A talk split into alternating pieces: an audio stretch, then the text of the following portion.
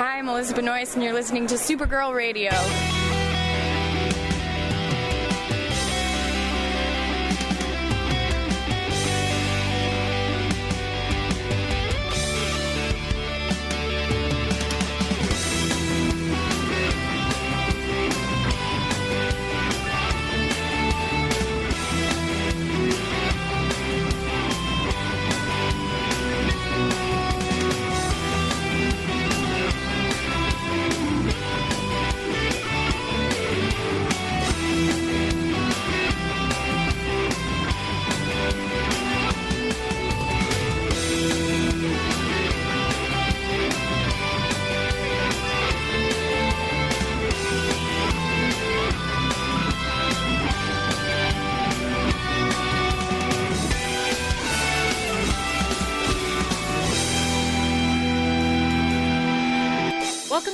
Supergirl Radio, your source for all things related to the CW Supergirl TV series and the character of Kara Zor-El. My name is Rebecca Johnson, I'm Morgan Lennon. and for this episode of the podcast, we're going to discuss and review the Supergirl Season 5 episode titled, and I'm going to try to say this correctly, Deus Lex Machina?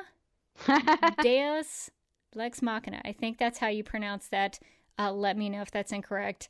Uh, but uh, it's a it's a good play on Deus Ex Machina, which is what it typically is.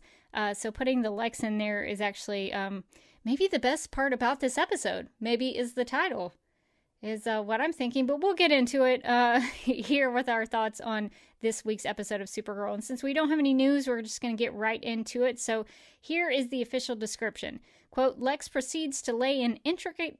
eh, Ooh, I, I was I nailed Deus Lex Mach- Machina, but I could not say intricate. And intricate. Ooh, I did it again. This is my Carmina Burana.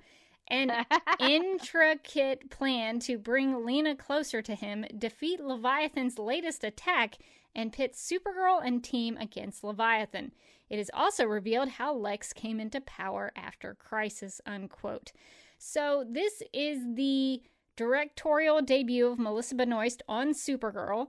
Um, so this is the first episode of the show that she has directed. So I guess we could start there, Morgan. What did you think about her uh, her step into the director uh, chair or shoes? Maybe you step into some shoes. She would sit in the director chair. she's sitting in that chair and she's stepping in those shoes.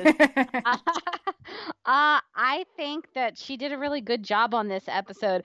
I'm kind of like sad on her b- behalf that this was the episode she got to direct uh, because in many ways it was a glorified clip show with some like exposition layered on top but when i did but when we did get the like the parts that melissa directed i think she did a really good job like some of the stuff in the um Fortress of Solitude when her and Lena are in, there, like the way that the camera was playing with the lights. I really liked that. Like some of the angles and like some of the like the the lens flares were not like were really nice, but not too J.J. Abrams. uh, I thought that she did a good job with like all of the the directing that she got in this episode. Uh, I'm just I feel a little sad for her that she got such a mess of an episode to direct. But uh, as a director, I thought she did a great job. I actually agree with that 100%. The writing of this episode was a complete mess, but she did her darndest to make it look really good. And uh, so I think Melissa did actually a really great job. She actually, I think, uh, directed my favorite Supergirl shot from this season. And maybe one of my all-time favorite Supergirl shots, and maybe that uh, makes sense to have you know Supergirl make that imagery come to life. But there's a shot where Supergirl uh, she's she's defeated the the Sun Eater, the baby Sun Eater, who's who's all grown up now. Apparently, I guess the, the, the baby Sun Eater They grow up so fast. they grow up so fast is uh, hurtling, I guess, into the sun to eat it. And uh, Supergirl saves the day, and we'll talk about Supergirl in the Lexo suit because um problems. Anyway, uh, Sure. but there is this really beautiful shot of Supergirl hovering in space in front of the sun and she's got like one leg up as you know she's hovering and it's just it's beautiful and it's such a supergirl shot and so uh, I would like to thank Melissa Benoist for caring about the character so much that uh, that uh, she she made that happen. And there's also a really cute little shot that's right after that, I think, where um, Supergirl's like cradling the Sun Eater, and I thought that was really cute. That like she she rescued the baby Sun Eater. It was trying, it was just trying to eat. That's all it was trying to do. I didn't know it was doing anything wrong. Um, so I really enjoyed that, and there were also some um, some smaller shots that I thought she did a great job with. Um, there is a, a shot with Lex and Lillian towards the beginning of the episode. I think it's their first scene together, and there's like this rack in shot, which means it it starts off uh, out of focus and then it racks into focus. And uh, it, so it racks in from the coffee being poured by Lillian to Lex's reflection in the desk. And I thought that was really cool because uh, I sort of see reflections and mirrors at this point in the Supergirl TV series as sort of a reflection of the fact that these characters aren't really who they once were, like after post crisis, uh, after post crisis, post crisis, after crisis. Uh, some of these characters have changed, like Lillian, um, and uh, Lex is still sort of the same Lex that we knew, but some of these characters have changed, and uh, so usually mirrors and reflections um, are trying to tell you something about the the inner workings of that character. Um, so to to get to see that with uh, a scene with this new Lillian that we get to meet, this Earth Prime Lillian, um, I think we've I think we've already met her, but we really got to see a lot of her and her scenery chewing ways because uh, Brenda Strong always kills it. No matter how many problems I have with this episode, Brenda Strong was not one of them. Um, but uh, I really enjoyed that shot with uh, the coffee into the reflection. I also really enjoyed that scene between Lex and Eve when they have their little meet cute in the uh, nightclub restroom, I guess it was at the beginning of the episode. Oh yeah, like I, I, like that she's like kind of taking this guy down in the restroom because it for a second I was like, am I watching Buffy? Like what's what's happening here? And I was into it. If they want to do a spin-off where Eve is just like a, like a like a, a scientist by day, spy by night, I would watch it. I would watch that too. Um, but I, I really enjoyed the the blocking of that scene. Um, Melissa, I, and I don't know how much of this is written in the script or if this was a choice by Melissa herself, but uh, she did a lot of uh, like people who were distant emotionally start off the scene distant to where they're on opposite sides of the room and eventually as they sort of get to uh, a more tense part of their relationship they come together and sort of face off. And so like lex and eve in that scene start off at the opposite ends of the room and by the end of it lex is right up against eve with eve eve's gun at his chest. Uh, she also did that with lena and kara in the Fortress of Solitude, where they started off uh, pretty distant and then they sort of faced off. So I really liked the the blocking of that. It really um, helps with the tension. So, um, and there were also some uh, artistic choices, and uh, again, I don't know how much of this is like Melissa's directorial choices, or if this was people like in the art department or something like that. Um, but there were some really ga- great choices with like light, you know, lighting choices, uh, like that scene with Lex and Eve at the beginning in the in the uh, uh, restroom scene. I really, I loved that. That scene was one of the best of the episode for me personally, um, because there were a lot of uh, purple lights that were kind of going on in the background. Um, Eve had a, a, purple and green dress on, which is very much like the Lexo suit. So there was a lot of uh, Luthorian stuff in it. Even the floor looked like a chessboard. So um uh, so I really liked all those kinds of um uh, uh, that attention to detail at least. For me it felt like there was a lot of thought that went into that scene. And so i really appreciated that. Even even down to like um there's uh some purple curtains in i guess lex's chess room is where they were. It looked like that was in lex's house. So i guess he has this room that's just dedicated to playing chess. Uh, so there were some choices that i thought were really clever and subtle in this episode. Yeah, I thought that the, like the costuming was so on point in this one.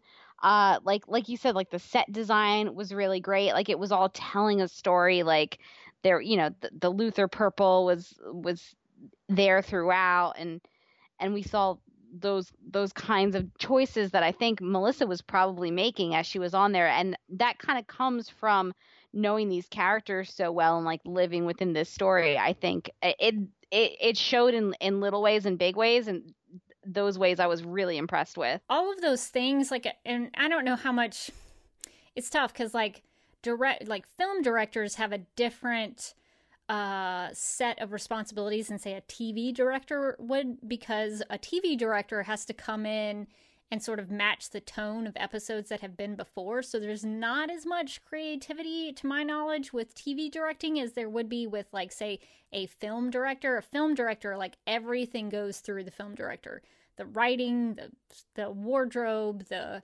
the sets, the everything. Um, but a TV director, I think there is a certain amount of power that they have, but then some of that they just kind of have to uh, match the tone of the writing of the script and the tone of what the show's supposed to look like.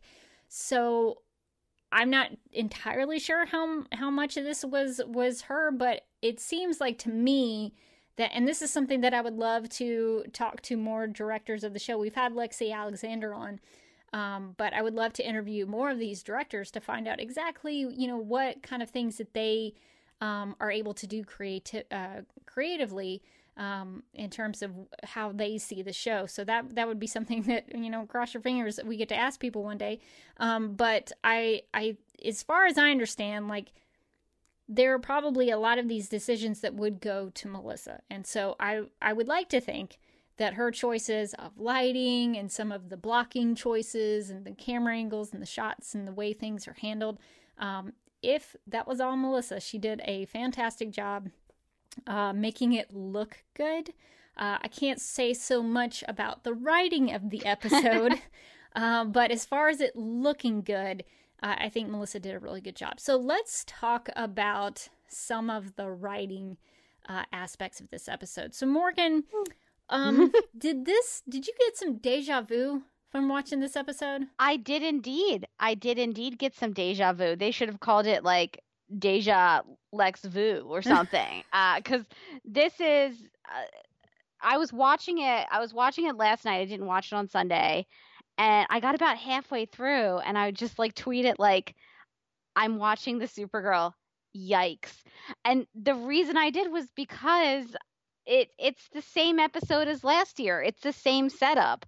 Like they've created a season where the exact same things happen at almost the exact same time. Yes. Where like we get all the way to the end of the season and then Lex has a big episode where he explains that like secretly behind the scenes I was pulling all the strings and it's like that was cool the one time.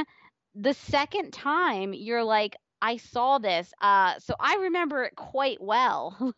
like I just I don't even think that you would need to like talk about Supergirl or podcast about it or do any or be that involved in Supergirl to remember that like just last season there was a, an episode just like this one where Lex explained this the the plot of the whole season for you in flashbacks. So I don't know what they thought they were doing. It almost felt when I started watching it I was like is this like was this part of like COVID? Was this part of Corona?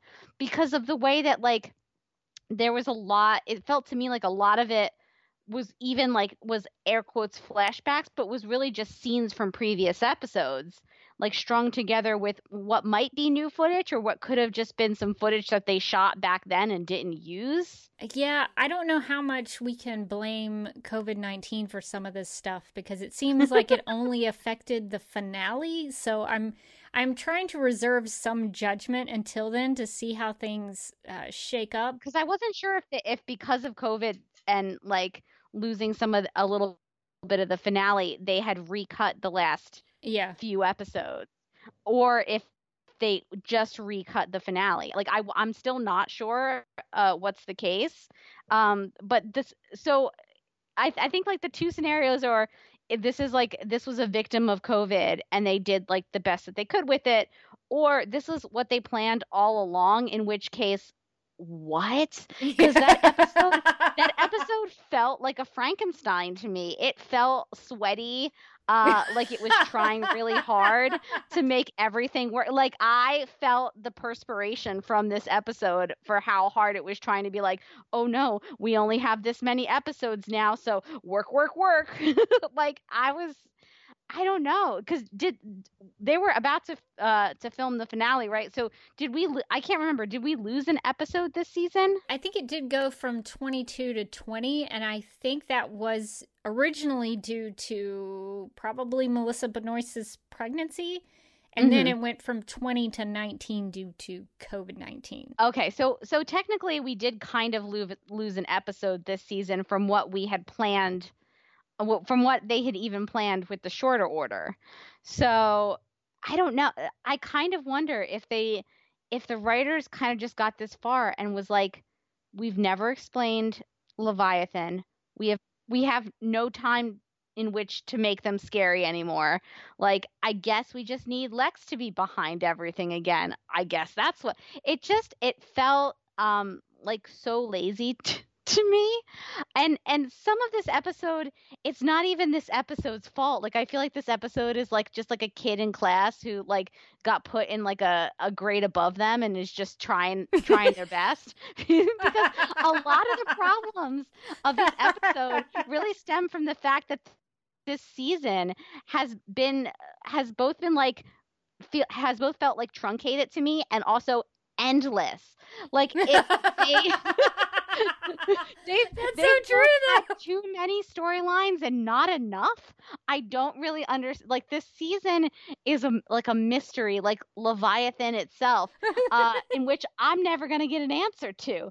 Um, but it just feels like they what they should have been doing is all the work that this episode was trying to do in like 42 minutes.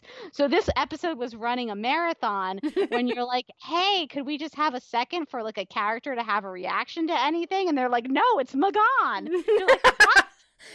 my my favorite part of that, Morgan, is that in the scene, J'onn looks at her and goes, M'gann? I was, I was laughing so hard. Probably the part in the episode where I just straight up lost it and just started laughing really hard. And I was like, what am I watching? It was, if you had just showed me like that section of the episode and you were like, is this a parody? I wouldn't have like I wouldn't have known. I would have been like, I think there is it supposed to be funny? like it didn't it nothing made sense and everything happened so quickly and also the whole episode was one long info dump yeah. so i i finished the episode last night and i was like i both like don't want to watch that episode again and also feel like I have to watch that episode again to understand anything that happened in it. Spoiler alert, I didn't watch it again. like I didn't have the time today. So I still don't really know what happens. And now that we've recorded, I'm not going to put myself through it again. So oh well. But it was just like every every scene they imparted like 10 pieces of information rapidly back to back without any like time for any of that information to breathe. And i got out of the episode and i was like i guess they explained lex's evil plan. Is it just that he's going to have leviathan take down supergirl and then he plans to take down leviathan why did it have to be so why did we need so much exposition for that? Supergirl does this way too often where they will time jump through the episode.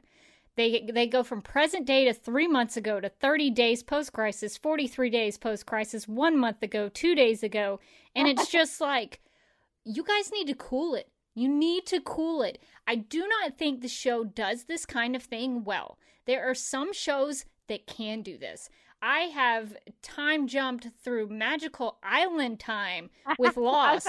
say Lost, Lost as a case in point. We went back to the groovy mm. 70s on Lost and I was cool with it. I was cool with it. Everybody was real was real chill off an island. Sawyer fit right in with his hair. It was great. It's great. On this show, I feel like they're not even very good at ju- like time jumping back 3 months the, like the whole thing was like 90 like 90 days in the 90 day t- like span post crisis and it was like y- everything that you've been watching post crisis has been really been one big manipulation by Lex. And I was like okay. I mean, I feel like that's a, that's kind of what they're like how they're trying to hand wave away so little of the show post crisis making any kind of consistent sense. And like now like episodes and episodes later after crisis they're like i guess we'll explain what happened during after crisis. It's like no those like the opportunity to do that was right after it happened. Now we're learning like that uh, like where eve has been i understand that eve's actress was like on maternity leave and i honestly the eve stuff was kind of the only stuff i liked in the episode really? Because because the idea of eve accidentally killing jeremiah danvers really? Really? To me redeemed that whole storyline in a way i can't even explain. Whoops. Use use this untraceable poison on jeremiah danvers. My bad. That's such an easy thing to do a little um, bit i feel like i feel like in that way a little bit of hope lives on in eve. That is a really good point. I want to imagine eve in the jungles like like like the angel and devil on eve's shoulder and she's like i really shouldn't do this. I really shouldn't do this. Like I, I just because he killed my father doesn't mean give me the right to kill somebody. And then she hears this like little voice in her head and is like you should kill him. Die. yeah, yeah. Maybe, maybe there's still a little hope in there because R.I.P. Hope. Uh, I think, uh, ho- I think Hope. It seems confirmed that Hope is gone. Oh, totally. Uh, best character in this season. it, season five has, for me, been the weakest se- season so far, and it has mostly felt pretty pointless. But at least it gave us hope. That's uh, true, uh, and not and not the kind of hope that the show is going to get better. Just the the, the robot kind.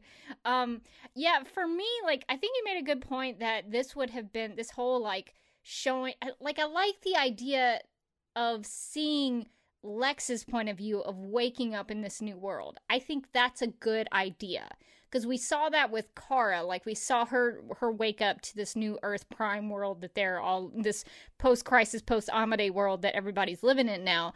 And so I like the idea of seeing how Lex reacts to it because he's the one who basically created this new world after the multiverse was rebooted. So that that to me is kind of exciting, but they did basically try to recreate the House of L. and you made an excellent point. House of L in season four was 416. It's almost the exact time, almost the exact same format. The difference yeah. is the House of L was a superior episode compared to this week's episode. And it was also like a legitimate surprise, too. Like, I was surprised when that episode came around and it turned out that like Lex had been behind everything.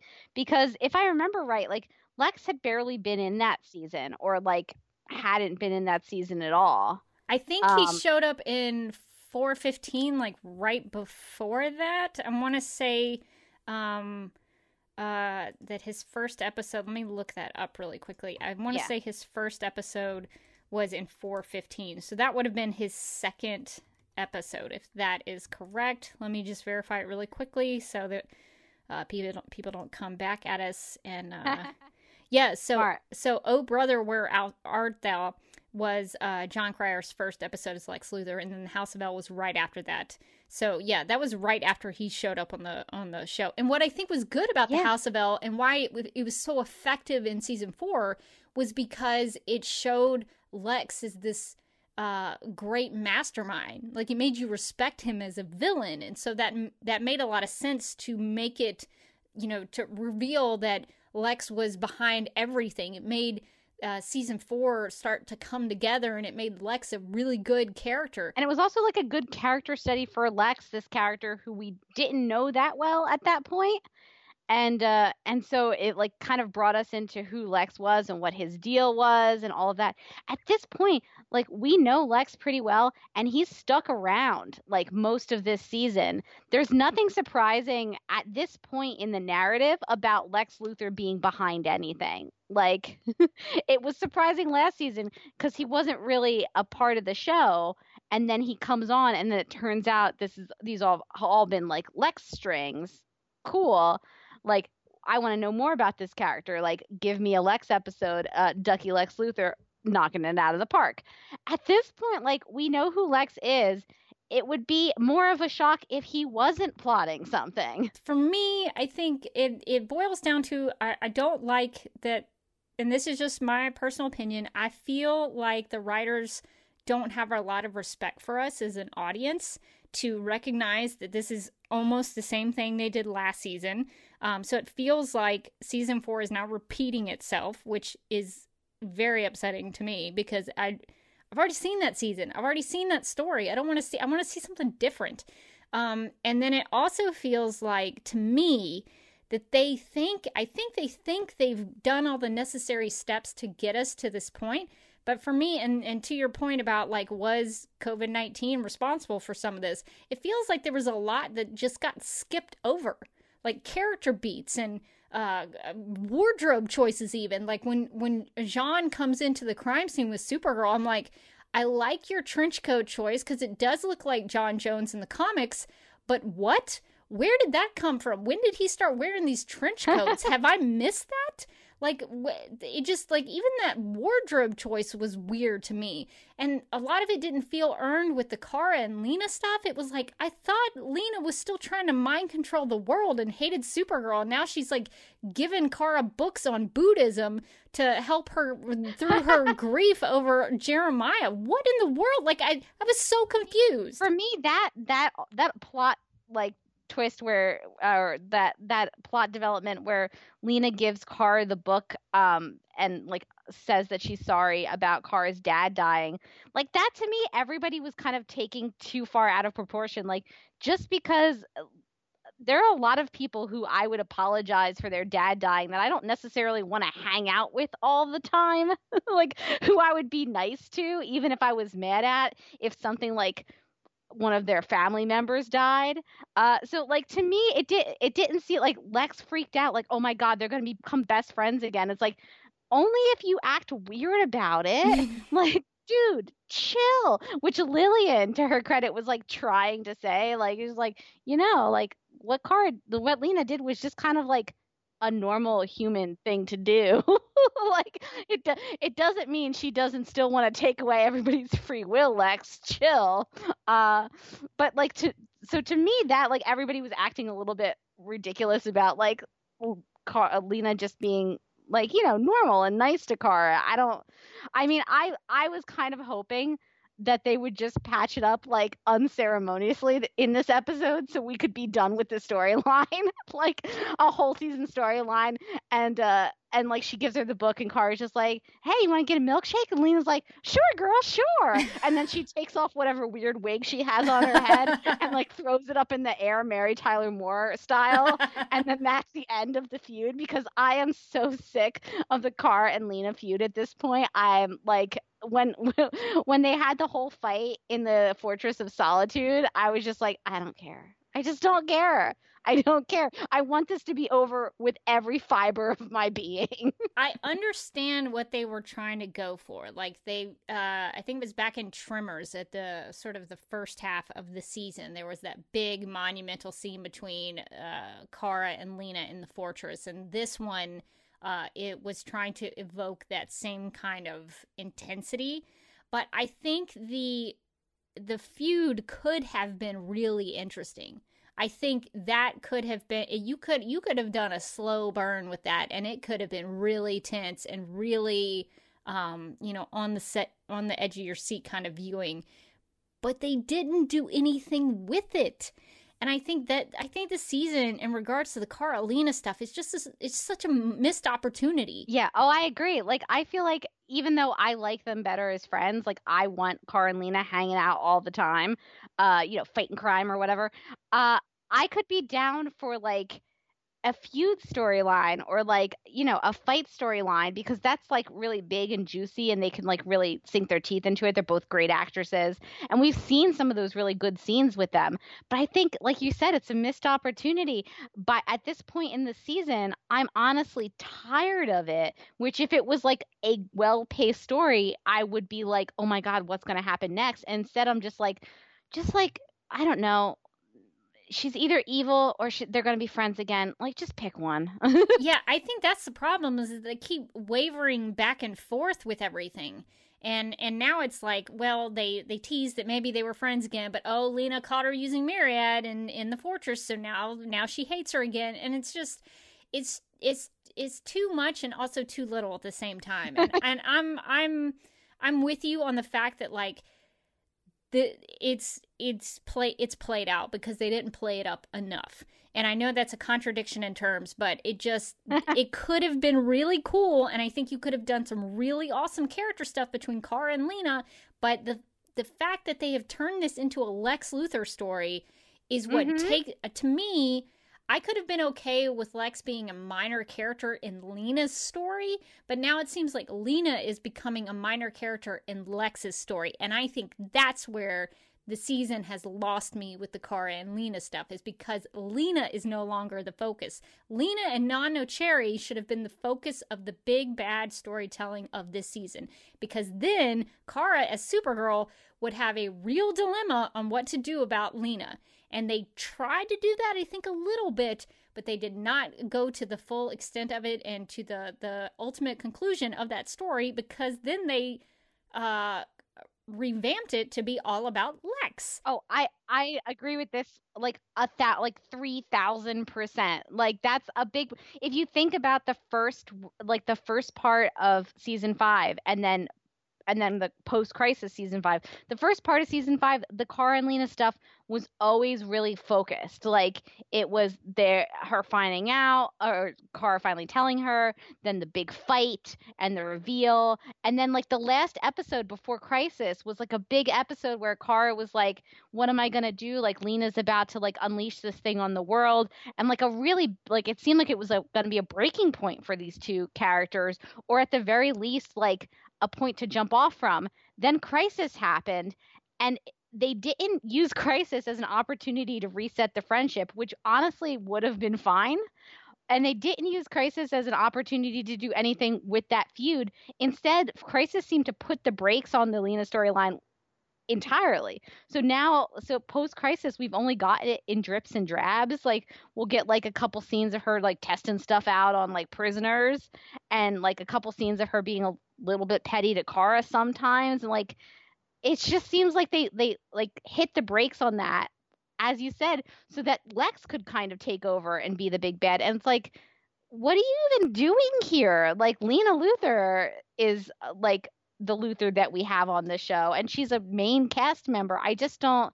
It's feeling like it's the Lex show, and like I like Duckie Lex Luthor. I think that he's great, and that Jon Cryer like has a real presence, and it's like one of my favorite Lex Luthors. But like, I don't want him taking over our like Supergirl. Yeah, I I love his Lex Luthor, and I think anytime he's on the screen, he really nails it. Like, and and even the Luthor stuff in general in this in this episode was great. Like, I love uh, Jon yeah. Cryer and Brenda Strong going up against each other. I love that stuff. It's always really well acted, but at some point, if you're gonna if you're gonna commit to this big Kara-Lena storyline, you need to see that stuff through because that's a big big deal for Lena to find out that Kara is Supergirl because we waited seasons for that to happen and now it's happened. That should be a big uh big huge I'm I'm trying to think of words that are not like uh, like uh, words that I would not normally say.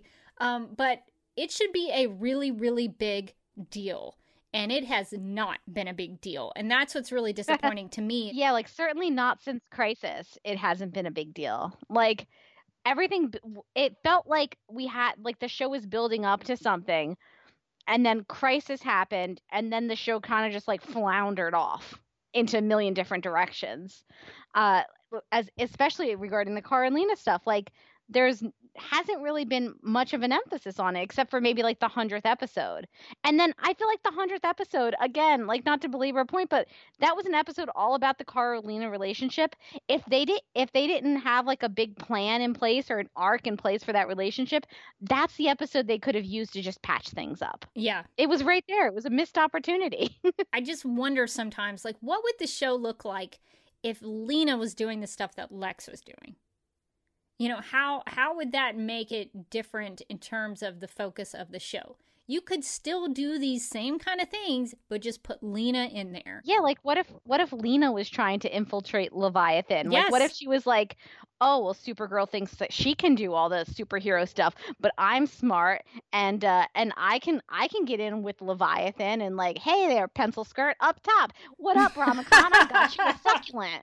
Like, I don't like I I could see another version of this of this season where like Lena eh, tries to like double agent Leviathan to like prove a point to Supergirl and then like gets herself in too deep and then needs like Kara's help even though she's like and then comes to her and is like oh my god I'm in trouble but also still so mad at you and I hate hate the bangs like I I could see like petty Lena uh still being mad but like needing her help and then them patching it up or I could even see a version where like Lena becomes kind of like goes down that path and like becomes enmeshed in like the villain and kind of like turns to the dark side.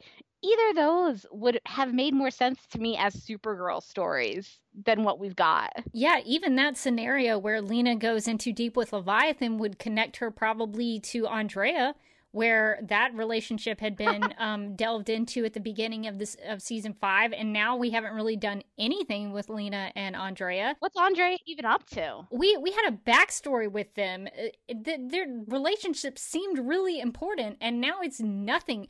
All we have of Andrea is like her doing commercials for Obsidian Platinum. That's all we see of her now. That well, that's because Andrea's storyline is now wrapped up in Lex too. Like I hate to say this because I really do like Lex Luthor. He's like one of my same. favorite like villains, and I and I love Jon Cryer's Lex Luthor. Same. So this feels weird to say, but I feel like he's taking over the show, and it's not to the show's like it's to the show's detriment. Yeah, I hate to say it, but like, I kind of hope he starts going over to Superman and Lois.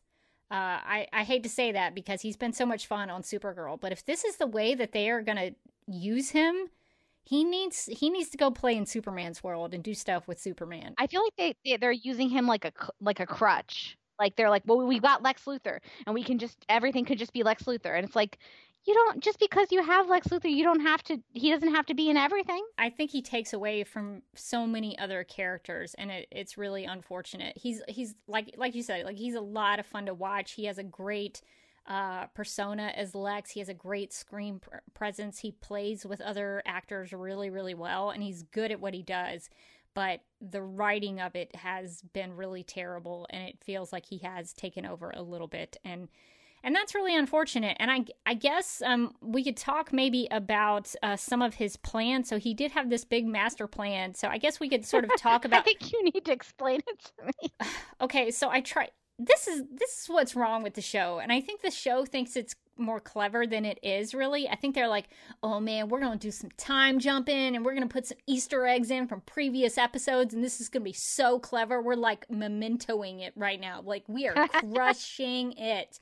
But I think I and, I, and this is not going to sound. I hope this doesn't sound like egotistical or anything, but I talk about this show every week.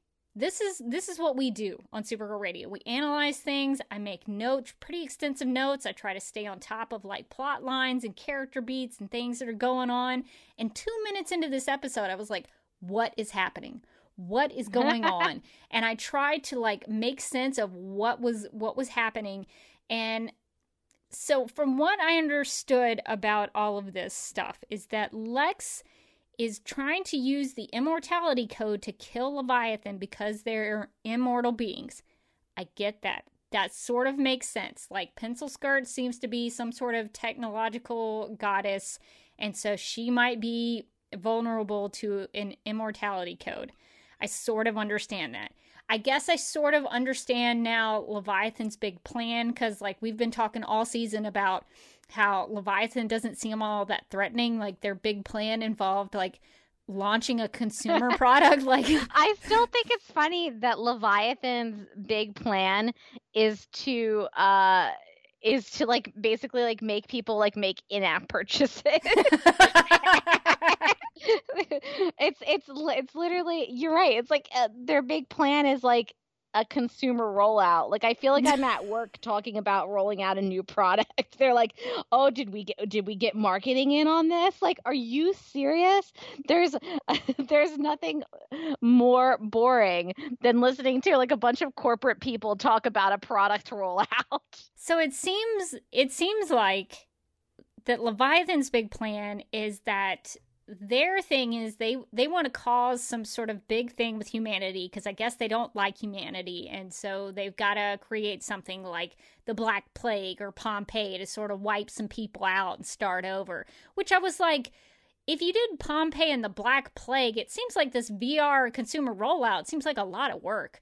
Like Yeah, why why would you go through all this if you could just put a you know a disease out there or you know have some natural disaster occurring? Seems like that would be less work if you were an evil villain. With a consumer product, you're like having to you know develop it and test it and uh you know uh package it and market it. Like it just seems like that's too much work. Why would you go through that as a villain? I don't understand. Well, also my favorite thing in this whole episode was that the so much of it seemed to revolve around Lex being like, "Well, these reporters might uncover uh, like the mistakes in Leviathan, and once they do that, your launch won't go well, and once your launch doesn't go well, then you can't like get everybody into the VR to kill them." And she's like, "You're right. I." I, I am an all powerful technological being, but I can't think of a way to stop three reporters who never even show up to the office from publishing a story. No, you're right. We have to go through all these like great lengths to like, you know, to release a, you know, a sun eater into the world and like it's it was just like I was like or like I I hate to sound like a villain here. You just kill the reporters. I mean, this is not rocket science, lady. well, and they they went to the even the great lengths of sending Lex in a worldwide press tour. Uh, it just you know, it just it's, oh my god it's it, is it uh, uh, that was the part where i was like is this covid? Is that just jon cryer in front of a series of zoom backgrounds? So so I guess I kind of I kind of like Leviathan's sort of big plan that they're gonna the whole reason that they want everybody to buy these lenses is that they they put them on and they get everybody stuck in the VR and then they just kill them while they're in the VR. I guess that sort of makes sense and that does seem pretty threatening. But that's also depending on I guess uh depending on the idea that people are going to wear the lenses all at the same time. And I guess if you do have like some big launch that's going to tick down and, you know, is it going to be a timer and everybody puts them in at the same time? I guess that makes sense. And I guess it makes sense that they would use fear to do that because they were like putting out ads while the Sun Eater thing was going up, like, hey, escape the disaster that's about to happen to you by putting the lenses in. that, that made me laugh for like so many reasons and i was just like okay par- I- I do buy that a lot of people would do that because a lot of people, as we've seen recently, especially, are dum dums and they would do it. But honestly, if there's an emergency happening around you, when you want to get to a safe place before plugging into your favorite video game, it just seems to me irresponsible to, like, in the middle of the street as the sun's exploding, you're like, well, we all got to go some way, and I want to go drinking a cool glass of Rama Khan's Rama wine. like, what? what? No, people are gonna get to safety. Then maybe I buy that they'll put their lenses in. But like, they just had all these people in the middle of the street, like somebody's screaming past them, and they're like, "Welp." And then they just put the lenses in. and then they're just standing in the middle of the street. They're a sitting target.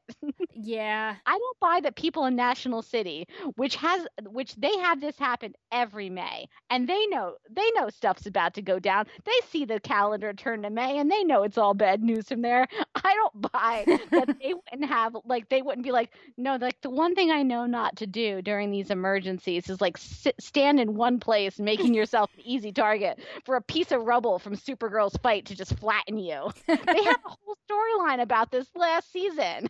and the idea that Supergirl is probably going to save the day should at least give them some comfort. I mean, you Yeah. have Supergirl, Superman. They they even have Earth, uh, Earth Prime has the Flash now, so the Flash could come. I mean, theoretically, there are all these other heroes now who could come and help save the day. So it's it's not unthinkable that the people of this, you know, these citizens in this new national city would have some reliance on the fact that oh there's a sun eater that was launched into space. Ah supergirl's going to take care of that. I, I would imagine that most people would think that. I don't think that but I guess if you if you go with the idea that these people have become addicted to the VR, I guess I could buy that they would become so addicted that they would be like, well, I want to escape this this problem. I guess I'll go hang out in the VR for a while. I guess I get that. I think my problem I I think that if that scene had gone differently, like if that scene was like them all getting the noti- notices and you see people like in their house like looking out the window and then just going I can't deal with this and then putting on the VR lenses, that I would have no problem with. I think my main problem was like people in the middle of the street like mid walk we're like uh-oh and then just put it like put in the lenses and then just stood in the middle of the street. It's like i mean even I'm maybe gonna take your wallet. You're just standing there. Like it's a it's an emergency situation. People are running around you and you're just stopped in the middle of the street. Like anything could happen to you now. You have no aware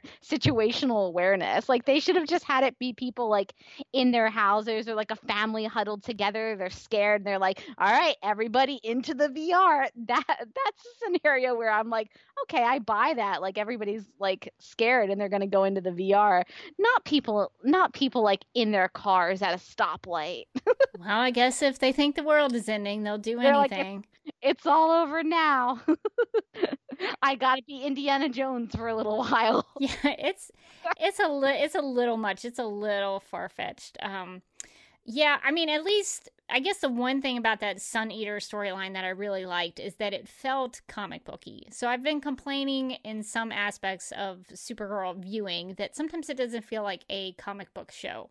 Well, throwing a baby Sun Eater into the sun seems very comic booky to me. And so I appreciate that they even had that shot of the sun eater in the, in the blue sky. Like it looked a little ridiculous, but that's also something that would probably happen in a comic book. And so for this show that seems like it's trying to get away from some of that, I at least appreciate that they were uh, okay with showing some of those kind of more ridiculous, more supernatural kinds of things. Yeah, I thought the, I thought the baby sun eater was fun, especially like at the end when I don't know how, what she threw it into the sun and then it bounced back as a baby again. I don't want to ask questions I, uh, that I, I know, know. no one's got answers to. But I like that she was like holding it. She was like, "Oh, he's just a little baby again." I was like, "Oh, that's so cute." Yeah. Uh, I wish that the like the I I had fun with that, like the baby sun eater stuff, like or, or the uh, young adult sun eater. Maybe it was like a teenage sun eater, and it was like you can't tell me what to do, Supergirl. I'm gonna eat the sun if I want to. All my friends are. Uh, and she's like, "Oh God, I gotta, I gotta babyfy you again. You're too annoying now." But uh, but like that, that those scenes, I felt like had a very like had a, a, frantic energy that was almost dreamlike where i questioned a couple times whether all of that was really happening or if it was like some sort of hallucination we were all sharing together. Because that was like the period of time where it was like all of a sudden the sun eater's out they're going up to space M'gann's back. She's like oh the q waves whatever. And then like they have like a weird moment and i had to i had to ask myself wait, are they into each other? Do I remember that? Like, did I repress that? and then they're like, then suddenly, like, she's got the Lexo suit. It was just, if you had told me that whole thing was like, uh, Kara had breathed in some like hallucinogenic fumes, I would have believed you. So we're going to talk about the Lexo suit in the feedback um, because we had a listener who sent in some stuff that reminded me about the Lexo suit and why Supergirl would never have been able to wear it. Uh, so we're going to get to that in the feedback section. But what I would say about the Lexo suit, uh, just from my personal thoughts, is where did she get it? Is yeah, it just at the DEO and now because Supergirl and Lex are supposed to be allies, does, does, does, does just anybody have access to the Lexo suit?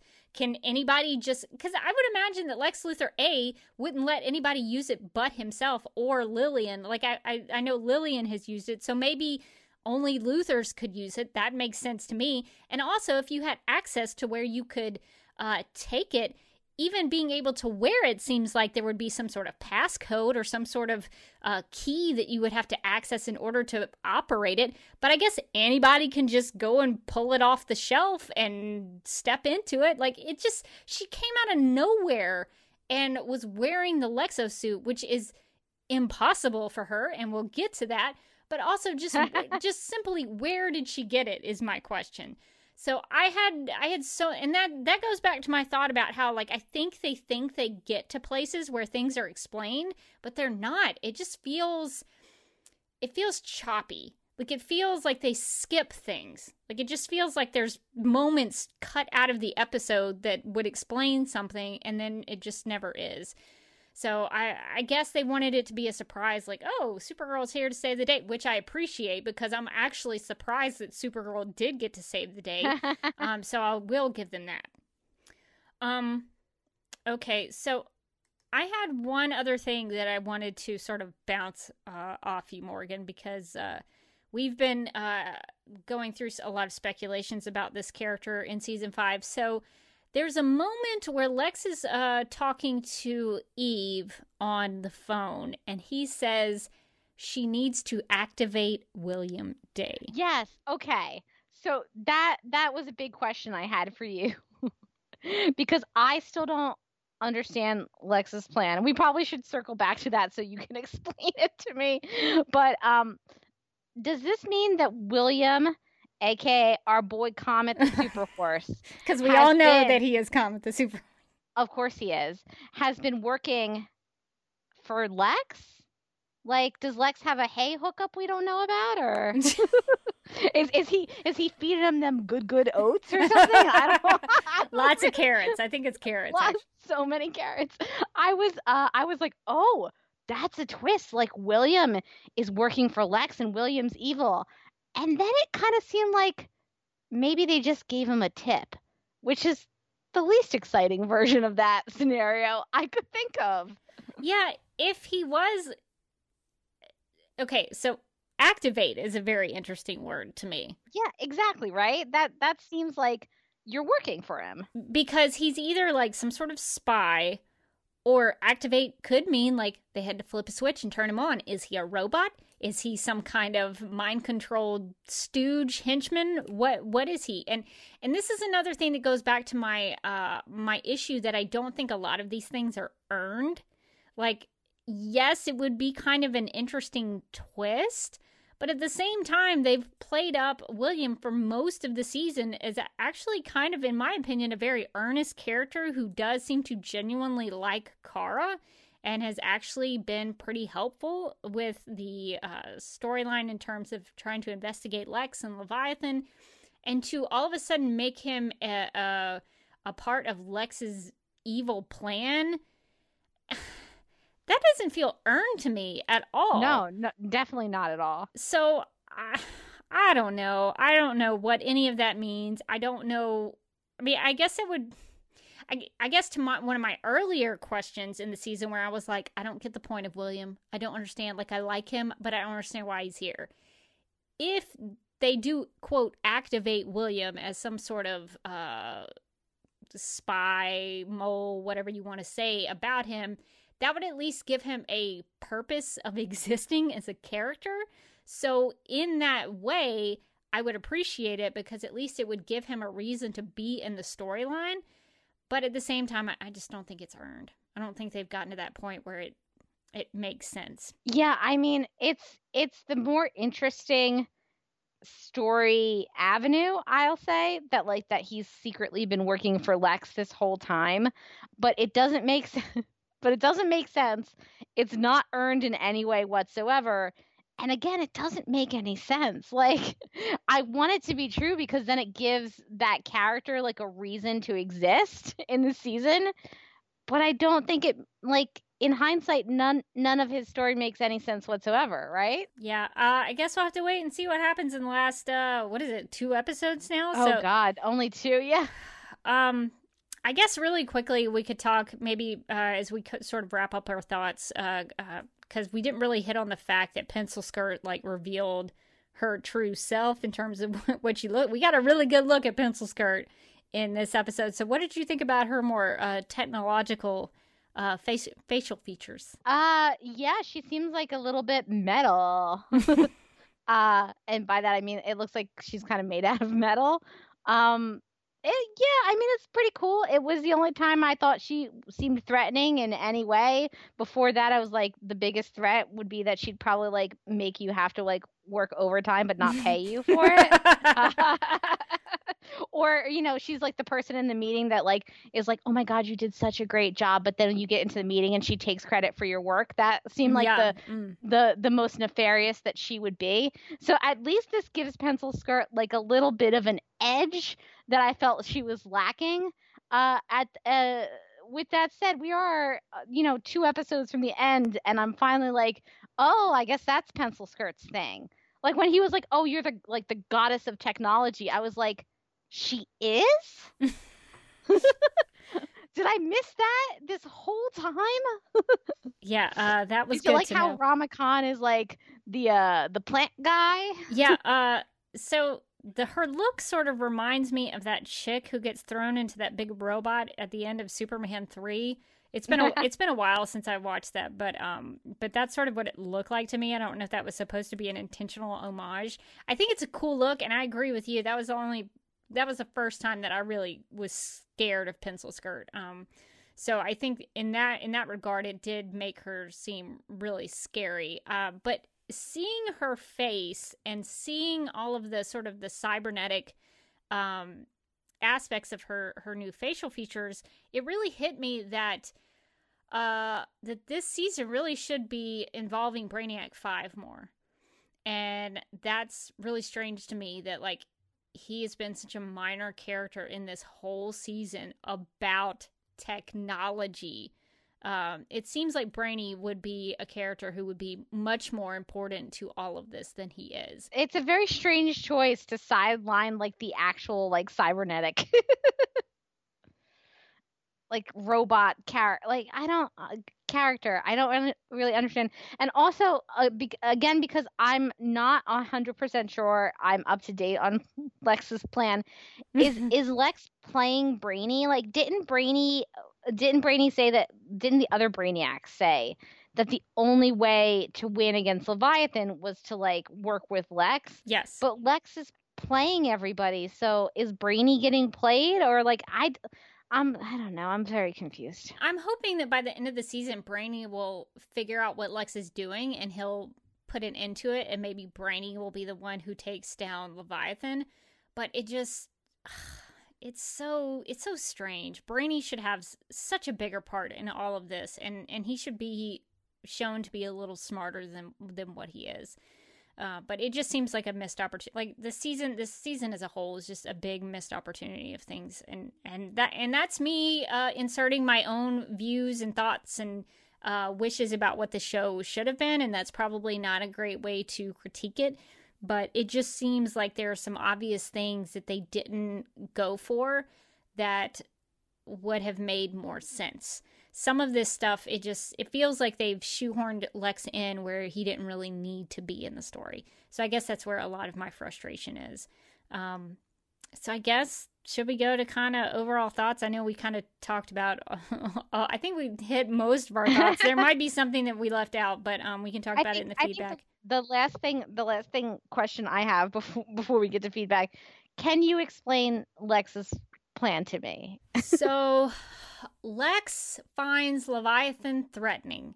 So he's working with Leviathan in order to um, try to get in deep with them so that he can use the immortality code on them.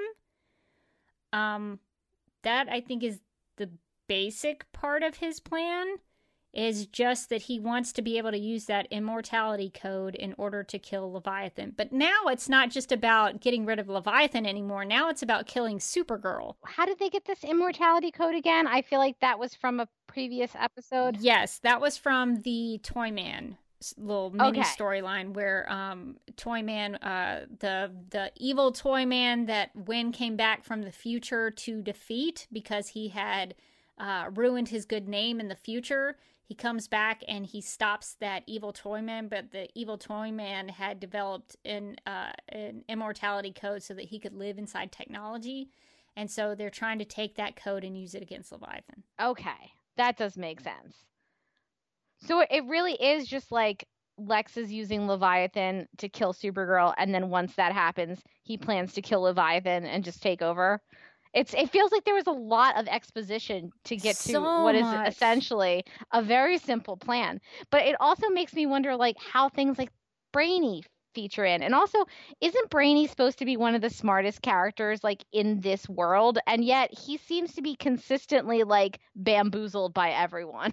Yeah, it's really unfortunate because he's he's a twelfth level intellect. Now, granted, Lex Luthor is probably the smartest human uh, who exists in the DC universe, but God, I just I don't I don't understand the choices that they're making with the season. I just I don't understand it at all. Um, so I guess those are my overall thoughts. I didn't understand it. Um, yep. I'm confused. yeah, so uh, I guess once maybe we go into the feedback, maybe uh, some things will be cleared up for us. We'll see. Uh, but I think that's going to do it for our discussion. But let's find out what our listeners had to say about, and let me try to pronounce it correctly uh, Deus, Deus Lex Machina. uh, at Mark HBPWM said, The first thing I missed is that I thought we were going to see some of Lex pre crisis and see why he was so loved. Also, apparently, Eve was never Hope now, but that doesn't mean that the Hope voice can't live forever. And I agree, Mark. I agree. um, at Lido Large said, I liked it. Uh, Melissa Benoist did great behind the camera. I enjoyed the filling in the gaps aspect of the episode, seeing how Lex used his previous knowledge at the start of this new universe to pull all the strings. Love the new Eve. Sucks she killed uh Jerry. That- I think oh, that's Jerry. I think that's short for Jeremiah. Good old, good old Jeremiah. I didn't realize that that they were on the first name basis with good old Jerry. Jerry there. Uh, at uh, at Talk DC TV said, even if it was very similar to the Lex episode in season four, I always enjoy seeing Lex's carefully thought out plans showcased in an episode. Melissa's directing was magnificent. Uh, at Zandani said, I don't even know what to say about this episode. I did like Melissa Benoist's directing. I had no issues with that. But the rest, I have no clue what I just watched. The most disappointing part was this was the exact same plot they used with Lex last season. uh, at Sony Ravat 1997 said, Great directorial debut for Melissa. It was almost excellent. Ah. Uh, but I noticed one thing. Why does it feel like Kara behaves differently with Lena when she is Supergirl? Every time they talk as Kara and Lena, it feels less hostile than as Supergirl and Lena. Thoughts? Uh, it's probably because the Supergirl aspect of Kara's character is what uh, she feels betrayed about. So I imagine the Kara part of her she still connects to because Kara was her friend. Uh, Supergirl was the secret identity that was kept from her. So if I was to read into Lena's uh, anger issues, I think she would see Supergirl and be reminded of that betrayal. But with Kara, I think she probably still sees her as her best friend. Yeah, I think that the Supergirl persona is kind of like salt in the wound sometimes to Lena, especially since like the Supergirl persona is is usually the one trying to stop Lena from doing like whatever. That's to do. true. That is true. She's like, you you get to use Myriad. I wanted to use Myriad. Uncool. Uh, she's never gonna get to sit at her lunch table again. Uh, at Square Screen E said, I liked it. So much exposition. Lex's plans make me confused. So I guess his plan worked because his plans were too layered and I got confused watching it. William is a clone, robot, or lens controlled. What's happening? Wait, what? yeah, with the the uh, uh, activate William, I think was the question. oh, it like it. Oh, So if you it because when I hear activate, I think robot. yeah. I- robot. Yeah, that's what I think. Wouldn't it be great if he was a robot horse? I would still take it. It would be amazing. uh, at Kaya underscore Matsui said, I love how they always use Lena to point out Kara's hypocrisy, especially in the case of Myriad. Yes, I know what Kara was trying to do is different, but still looks bad from Lena's perspective. Are Kara and William dating? I really can't tell from how they interact. Well, Who knows? I guess they sort of sort sort of subtly uh put it in there where William like baked a bunch of uh baked goods and brought it to Kara's apartment. So I guess, but that could still just be him being a good friend. I, I don't know. It's Yeah. it's weird. It, it, it is weird. I, I do I do appreciate that William's like long game on getting Kara is just to like pry her with food and beverage. It would work. It, yeah, that's gonna work. That's gonna work. That's he's playing the long game, but he's playing smart. I will say. uh, at Electra WWF said, "Good episode, but let's move on from the Luthor family in season six. It's been too long already since the end of season four. Also, what is this? Put on your VR lenses so you can ignore the big terrible thing happening and not run for safety business. Who does that? Thank you." That's all I'm saying. Um, at SL Fricky said, good episode, but I think there's some missed potential in not noting that Lex was a good guy in this universe until pre crisis Lex jumped into his spot. If I was Eve, I'd be more worried about Alex finding out. Also, I really wish they'd let the Martians save the day at the end. Okay, so just real quick because this tweet mentioned Alex. Did you find it weird that Alex talked about her dad as Jeremiah? Yeah, super weird. Super weird. I know that she's got like a lot of like anger issues towards Jeremiah, um, but eh, and also towards herself for letting him wander in the jungle for all those years. Um, but no, that seemed really strange. Like I feel like every other time she's called him like her dad. Yeah, I thought that was really, really weird that she called him Jeremiah. Like she named him by his name. And also, it seems like Kara's more upset about Jeremiah than uh, Alex is. And uh, I appreciate that because I think Kara would be uh, emotionally um, devastated by losing someone. But it seems like Alex should be kind of that upset too. It just, that, that whole thing is just very strange to me. Yeah, I feel like that that whole storyline was kind of weirdly dropped. They were like, "Okay, we did the episode. Bye." Uh, but uh, again, I just have to give props. Like, there's not a lot I liked in this episode. The reveal that it was Eve that killed Jeremiah. I I mean, like, chef's kiss uh, to that one. My hat's off to you and you and you, all you writers. Uh, at Patty Mellow 20 said, This episode made no sense. I'm getting really tired of this. I will explain the villain's plan in one episode model. Why not show us all of this during the season? We had episodes where nothing happened. At least Lena was in this one. I missed her. Melissa did a great job. Uh, uh, at Fractal Inverter said, Awesome episode. Um, at Well This Then said, Probably the worst episode this dismal season. Way too much exposition, too confusing, just a mess, really. Um, and then at tone underscore ring said, overall, I enjoyed the episode, even if it did feel like that season four reveal. At least it gave us some indication on what Lex has been doing pro- post crisis. I did lose it though when even Jeremiah was part of the plan. and then, can we boardroom or ballroom Lillian, please?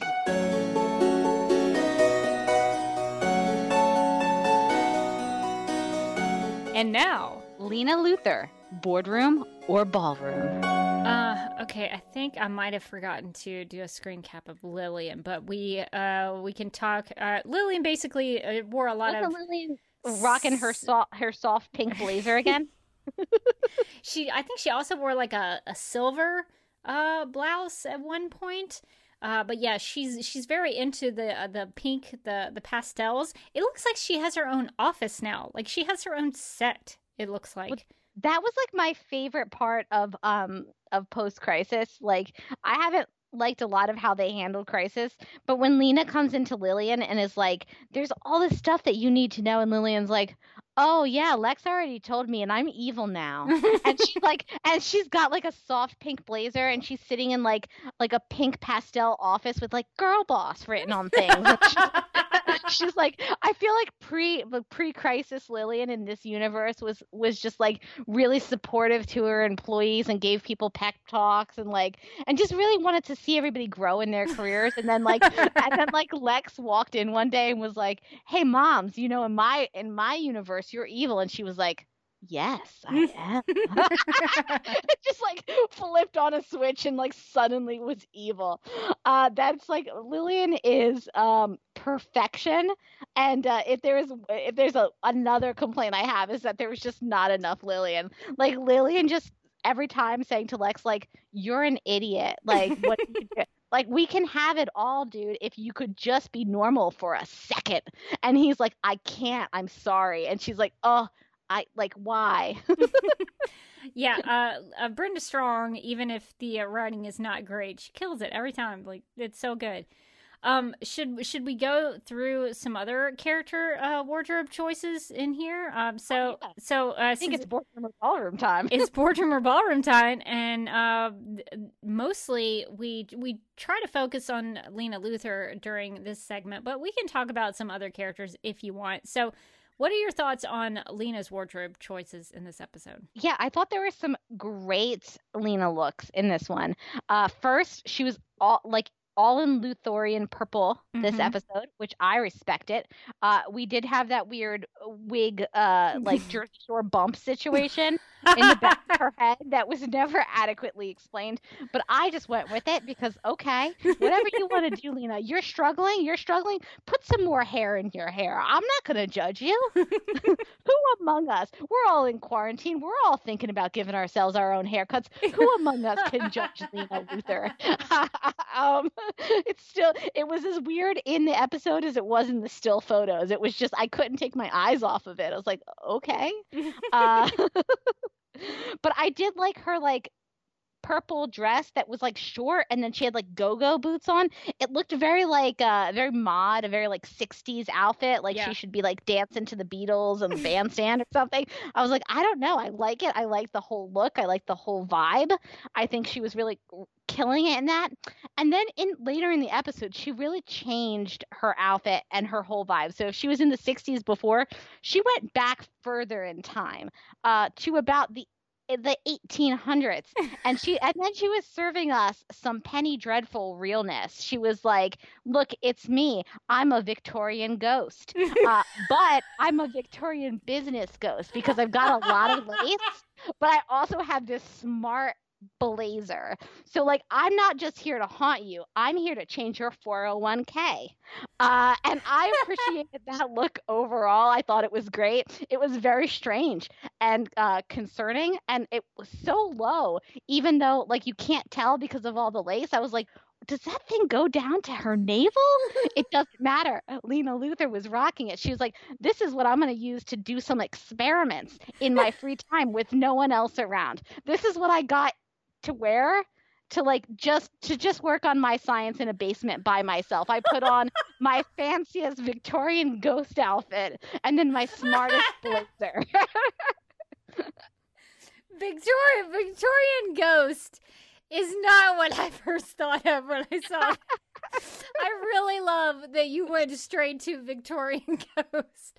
It's perfect. Perfect. What was what was your first impression of the lace outfit? I, I don't know. I guess um I thought it was interesting, and this is not uh, funny or anything, but uh, the the thing that goes around her neck was really interesting because it sort of uh, looked at uh it looked like a crown, like a shape of a crown. Oh yeah. And so I thought that was really interesting because the Luthorian uh, purple is a reflection of royalty. And so uh, it's a little weird that a crown would be around her neck but I, I, just thought that that was kind of interesting. But yeah i mean you nailed it a victorian ghost. I'm there. I'm i'm i'm seeing it now. And i really liked the suit. I thought it was great. Um i'm still i still have an issue with how the the Luthors can just go in and out of the fortress of solitude because uh, at some point we know they had a gigantic key that only Kryptonians could pick up. So I, do, I guess that's uh, gone with season one.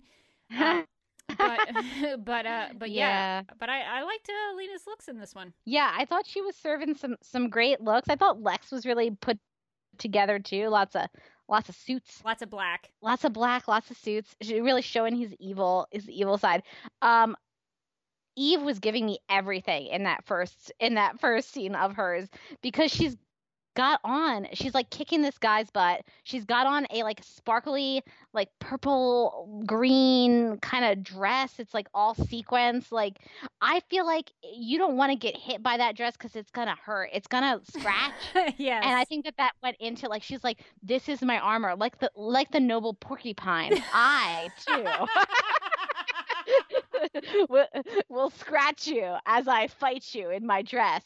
Uh, but I think uh, that one was really fun because I feel like we have haven't seen Eve like all dressed up to be like out into club. I really wanted the backstory behind like what was happening in that scene, like where she was and how she got there. Doesn't matter though. I'll take anything with Eve. she had a couple of different uh, looks in this in this episode. I really liked her green dress that she had on that had a lot of sleeve uh, on that that one green dress, and uh, then she was wearing the uh, the red turtleneck with the coat that I thought was really cool. So she had a lot of good wardrobe uh, changes in this one. I can see now why Andrea Brooks wanted to go into the wardrobe department and maybe take a few things, but they've got that Yeah. on, on lockdown now. But these are some great looks for her. Yeah, because I feel like the uh, the green bell sleeve look, like that's where she could hide the poison for Jeremiah, like up Yeah. the sleeve. Like she was like, "Hold on, Lex, no problem, I got it." and then, and then her other look was like, I don't know, she kind of looked like a like a spy again. I think Yeah. I feel like her her spy looks were like on point, like that turtleneck with the like the little plaid jacket. Like I don't know, man. I feel like she looks came, came right out of the Americans. I'm into it. Uh, speaking of things I'm into and then things I'm not into, Lex's wig. where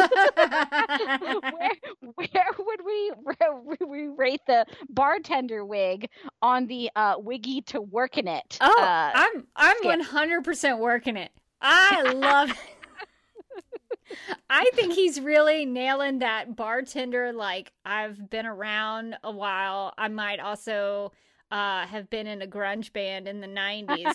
I really I see it with him. Like I think with the, with the facial hair and everything, I think it blends pretty well. I'm I'm into it. you know, I was gonna give this a wiggy.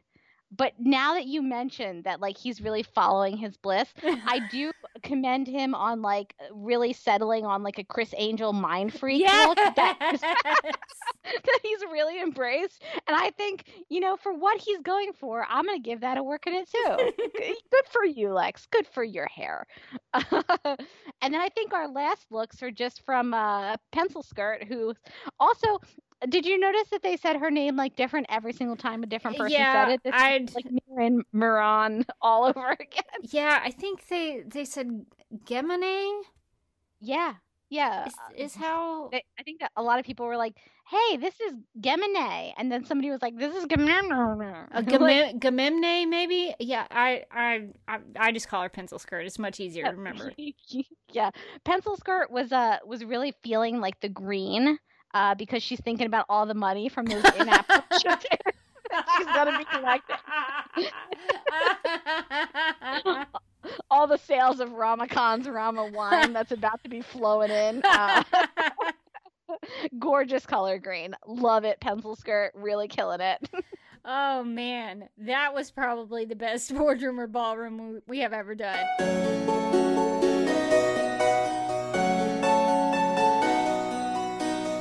And this has been, Lena Luthor, boardroom or ballroom. I, I guess we have one final tweet uh, that And- really, I think, sums up uh, so many thoughts that we've had here tonight. I agree. And it's from Danver at Danvers Girls, who said, I enjoyed it, but and then there's a gift that says, so much exposition. Yeah, yeah, that uh, I think that really uh, sums it up.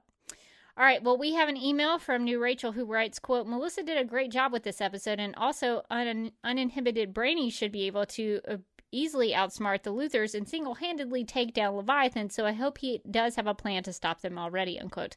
Oh, that's an interesting point about how maybe uninhibited Brainy uh, should come into play because he probably would be smarter than a lot of them. I would hope so. um, Courtney sent in an email with a question. Uh, and the question is, how can Supergirl be an Alexo suit if it has kryptonite in it? That is a really astute question, Courtney, and um, it's a question. Rebecca, take it away. so I had sort of forgotten about this uh, because I guess there was just so much going on in season five that I just had to focus all my energy on season five, and I forgot about season four. So I went back to the Arrowverse wiki to look up uh, the Lexo suit because the Arrowverse wiki does a really good job about the details of things, and I really respect that as somebody who takes pretty ex- extensive notes myself. So uh, Courtney is correct about the kryptonite in the Lexo suit. And there is absolutely no way if the Lexo suit is the same, uh, if it has the same components as what we've seen previously with the Lexo suit, there's no way the car should have even been able to be near the Lexo suit, uh, especially she not to be able to control it and fly into space like she did, um, because previously, at least in the Lexo suit, it did have a kryptonite sword. Uh, the suit's right armor uh, carries a kryptonite sword uh, that is able to damage Supergirl and give her radiation poisoning. It also has the ability to imprison Supergirl uh, using Kryptonian imprisonment. Uh, the Lexo suit can be remote controlled to imprison a target inside of it and release green kryptonite into the suit. Because, and we know this because in season four, this is how Supergirl was uh, contained long enough for Red Daughter to frame her. You remember when Red Daughter atta- Oh, attacked, I think the the White House uh, Mhm. and uh, attacked people inside the government, and everybody thought Supergirl did it. And Supergirl, Kara, our Kara, was actually contained by the Lexo suit and couldn't move to stop her. That was because of the Lexo suit. So there is Mm. no way that she would be able to get inside that Lexo suit and control it and fly into space and not be harmed at all. Well, also, and I I hate to like point this out, but didn't Kara literally have her like uh I always forget the the musical artist it looks like like Daft Punk. Daft Punk. Doesn't she have her Daft Punk suit? Like couldn't she have used that? I don't know. it's I got think a helmet. it it is very similar and it seems like that she should have a spacesuit. I don't know why it doesn't seem like she does. The Daft Punk suit to my knowledge is only used uh, or at least in season 4 she only used it when uh she uh was afraid of kryptonite poisoning. So that suit could sort of protect her from some of that stuff. Um, but she's she's used it several times, and I think it does protect her from kryptonite. Like why would she why would she need the um the suit at all? She needed the suit so that it could uh, uh, boost the the cannons or whatever that came out of it that went into the baby sun eater. So she had to shoot it with the the cannons, and so that's why she needed the Lexo suit because the Lexo Oh. suit had the cannons. Um. So anyway, great point, Courtney. Thank you so much for bringing that back up, and uh, uh, I'm going to give you all the stars for that one.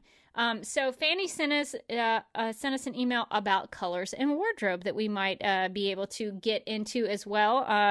Uh, this is something that uh, I think uh, could be enlightening for some of the characters on the show. So Fanny writes, "quote This week I noticed a few things."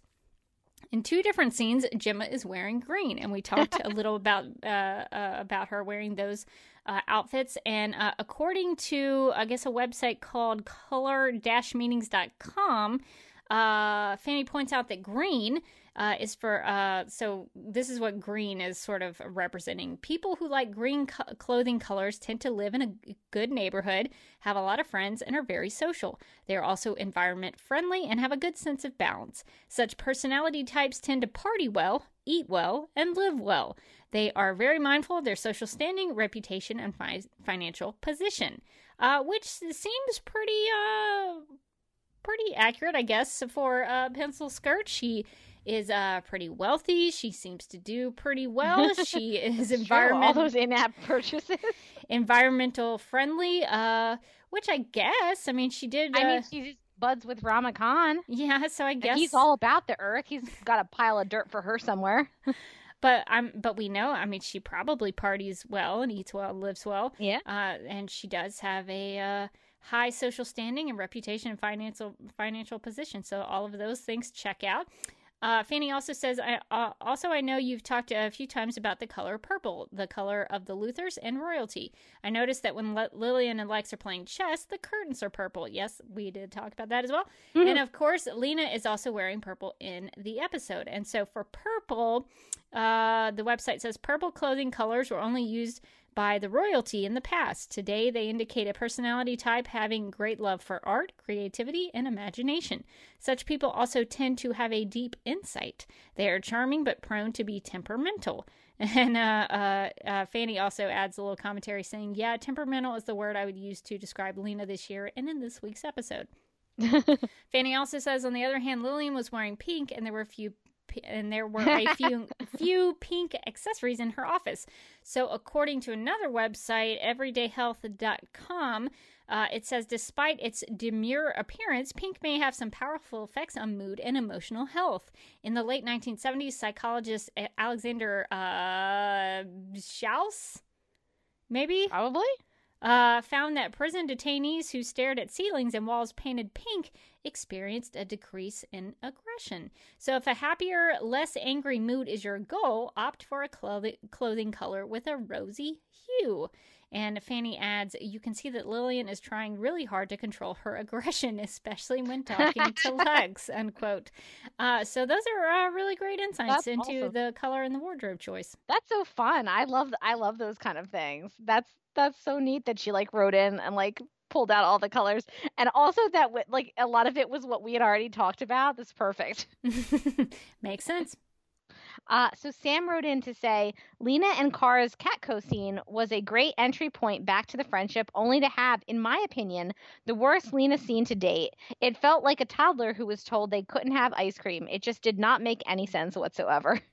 Yeah, I th- I think the scene in terms of like their acting was really good. There's a there's a moment um, when Kara uh, adjusts her glasses a little bit. She sort of um, makes a move with the glasses, and of course we've talked about for forever on Supergirl Radio about how when Kara messes with her glasses, that's like an emotional uh, beat for her. And so for her to do that, I think she does it right after Lena says, you know, I'm I'm sorry for you know what happened and so for Kara to do that, it was almost like she was um, connecting to Lena again through Jeremiah's death. So I, I really like those little touches, and those those are things that I am confident that Melissa adds to it. I don't know if that's something that's written on the page. Uh, I, I really think that Melissa takes takes a, a, point to do those kinds of things. Those little touches really make Kara Kara stand out as a character. Agreed. Well, Red Locks twenty seven wrote in and asked us several questions, so uh, let's see if we can answer them. so the first one is. What are your thoughts towards uh, Kara finding out that Lex is behind Jeremiah's death, and will she be mad at Lena for a guilt by association? Unquote. So, uh, what what do you think is going to happen if Kara finds out that Lex is behind Jeremiah's death? I don't know. I don't think she's gonna be mad at Lena. I mean, it wasn't Lena's fault. It was it was Lex and uh and my girl Eve. so I think she'll. I think she, the you know the the blame will be uh squarely on Lex for that one.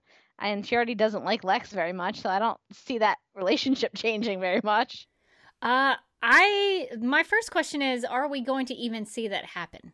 I don't even know. I don't even know if we're going to get a moment when uh when Kara finds out that Lex uh, is behind Jeremiah's death. I'd be I'd be shocked if we actually get something like that. And I actually think maybe Lena will approach Lex about it because Lena had that moment where she was like, you know, I, I really struggled with the death of my mother and all of that kind of stuff. So she she might channel that grief that she has over her mother and put it on uh, Kara and uh, the death of Jeremiah. So that could be an interesting uh, scenario there because Lex did talk about how Lena has a loyalty to Supergirl. And so that could that could be something if they really wanted to play with that, they could they could do something like that. All right, so the second question is what are your thoughts on Lena finding out about Lex's manipulation and will that be the bending point for her to ask Kara for forgiveness? Thoughts, Morgan? Yeah, I could see that definitely happening where she kind of realizes like what's going on with Lex and uh and sort of goes back to Kara and apologizes and and they patch things up. Although, I mean, and if that is the case, why does Non Nocturna exist at all? That's an excellent question. Like, what is uh, in what way is Non Nocturna going to play into this season? Because we've got two episodes left, and it doesn't seem like it has anything to do with anything else. And it doesn't even seem like it's Lena's thing anymore because now it's be- now it's become Leviathan's thing that they would be able to control people's minds in the VR. So it doesn't Yeah. even. I don't know. I, I was kind of I was kind of intrigued by Lex's experiment where like the lab rat disappeared. I guess that was maybe the lab rat uh, succumbing to the immortality code. I don't know. I thought it was he was like doing the like making the lab rat like a Crata like. Like I thought that was supposed to be tying Oh. into the Andrea Rojas thing. But honestly, your guess is as good as mine. That's a that's a really good point though, because it seemed like initially post crisis that Andrea didn't know anything about Acrata, and then all of a sudden she had that ability and discovered it. So it's possible that God, Lex is behind her having Acrata powers. it's, he's behind it all. That is so annoying if that's the case. Yeah. But now that you mention it, it did sort of look like the Acrata ability. So uh, you might be right about that. Um, okay, so the final question is Will Eve go to Supergirl and reveal Lex's mastermind plan? I think it's possible because Lee, uh, uh, because Eve did seem bothered by the fact that Lex had her go kill an innocent man. So I could see her having a lot of second, uh, and also because Lex turned her down.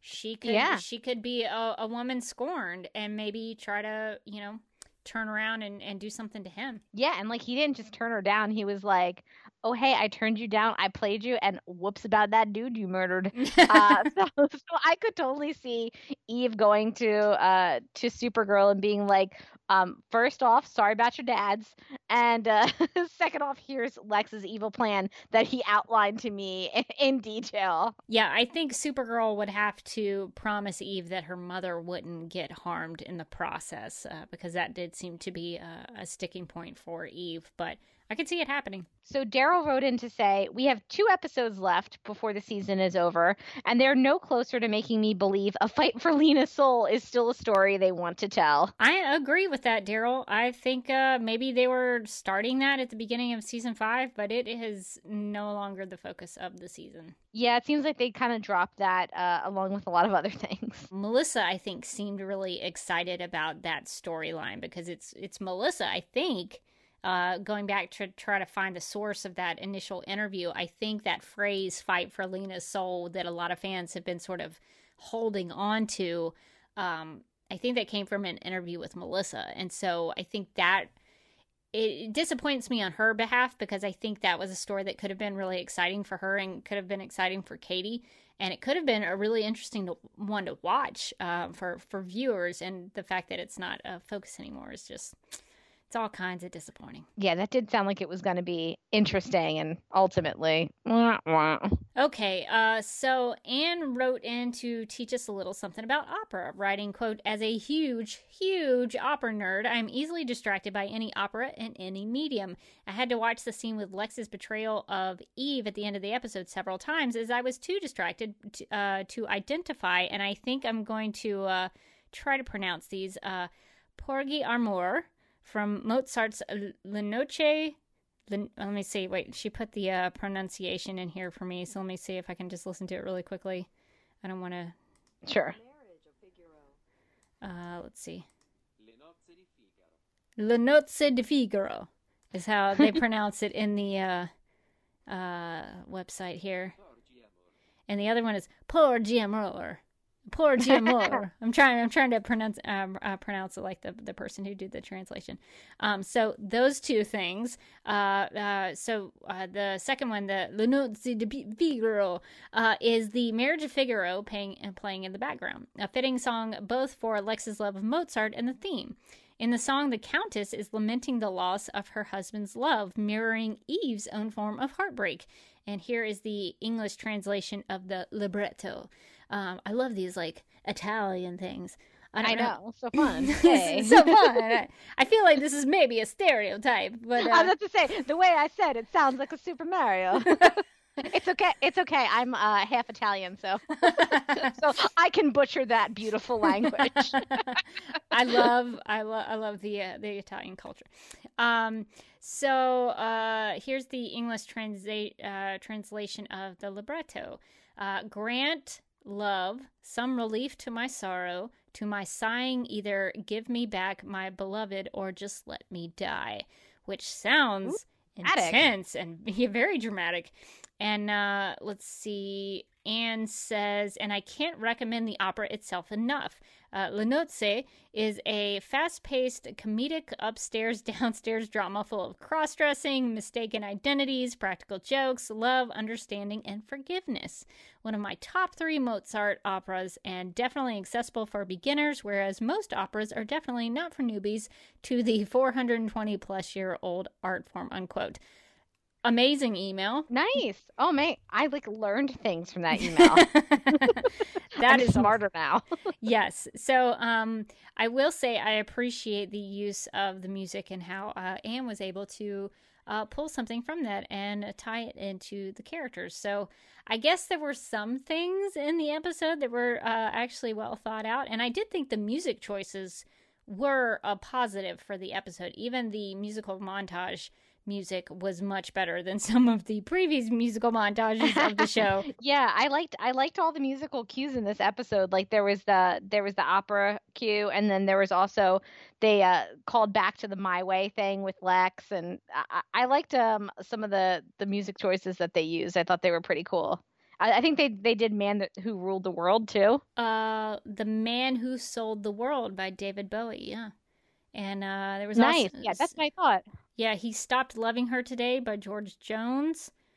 And um, at the club, uh, it was a uh, hit hit you with my selfie, is what the song is called. Oh, uh, so that, uh, a classic, a classic song, uh, but very fitting for uh, that scene uh, and the choices yeah. that were there. So, um, yeah, I thought the, the music was a real standout for this episode. Uh, so Danvers Couch wrote in to say, it looks like Lex thinks Leviathan can kill Supergirl, and then he will use Lena's mind control to control them. Yeah, I think if you might boil down Lex's uh, plan there, that I think it, ultimately he just wants to kill Supergirl. So, uh, so that it just it seems like the the taking down Leviathan should be enough of a plan.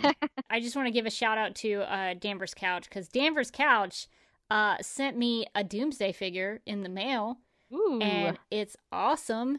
It's got great packaging. It's it's kind of uh, reflecting back to the the death and return of Superman comic book storyline, which um, which I appreciate because that's that's the the big comic story that really really made me fall in love with the the comic book art form. So thank you to Danvers Couch for that. Uh, I really appreciate you sending that to me, and um, uh, I will I will cherish it. I will not be taking it out of the box because the box is too cool. Uh, it actually it actually looks like um, there's cracked glass in the plastic. Uh, the the Doomsday is like Whoa. trying to break out of the thing. So got to keep it in the box. Normally, I would take an action figure out and and display it, but this one I'm keeping in the box. So I just want to uh, say thank you. And uh, I will cherish it always. All right. Well, Kenny sent us an email saying, quote, uh, this was a great episode of Supergirl directed by Melissa Benoist. It had a great post-crisis backstory for Jon Cryer's Lex Luthor, and I would rate it a nine and a half out of ten. Uh, so high marks from Kenny on that nice. one. Uh, so I'm glad you enjoyed it. So Chase wrote in to ask, wouldn't Supergirl be a much better show if they just showed us what was actually happening the whole season instead of nothing making sense and retroactively filling in the plot holes in one episode a few episodes before the end? Uh, this whole season has been about how smart and clever Lex is and how stupid the Super Gang and Lena especially are in comparison, and it's boring. uh, by the way, that was Rio de Janeiro and not San Paulo. Searching for a tourist spot on Google shouldn't be that hard.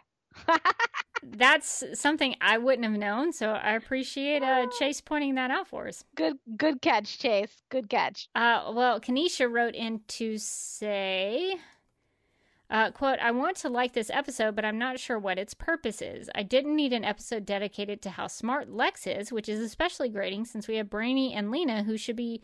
Who should probably be smarter than him. I think I would have enjoyed it more if we got some explanation for what Leviathan wants. Even though Leviathan are ancient beings from another planet, it seems like they're only concerned about Earth's overpopulation question mark and want to kill people in the VR. There has got to be a better reason to be scared of Pencil Skirt and company, unquote. Yeah, I guess it just it seems like their big motivation is like uh Ra's al Ghul's from Batman Begins. It's also kind of um it's also kind of the uh, uh, Thanos from the Marvel movies, Oh, like yeah, his, his motivation where he like snaps his fingers and gets rid of half of like the world's population. Like it seems like very similar because Leviathan like they're creating a situation where they are going to kill a lot of people, but not everybody. Like not there's a bunch of old people who are not interested in those VR lenses at all. Like you're not killing everybody's nana. That's for sure she doesn't know how to work email. She doesn't have VR. So the the uprising is going to be everybody's nana. it's gonna, be an all next season is an all nana uprising. The, the, the nanas are the resistance now. They, they they walk around in packs carrying knitting, knitting needles and pelting you with hard candies. Me I would watch that show. Me too, actually. It's like it's like a dark Golden Girls. I'm so in. All right, uh, we have uh, developed season six, uh, so that's amazing.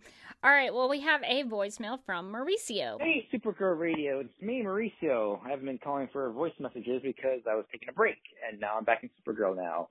So yes, what is what is the best time to get back with the Jon Cryer Lex Luthor episode? And boy, oh boy, I just love this show. Now, I'm not laughing because it's bad or anything. I'm just laughing because this episode was just amazing. I just love seeing all the characters and Jon Cryer and and Lena and everything.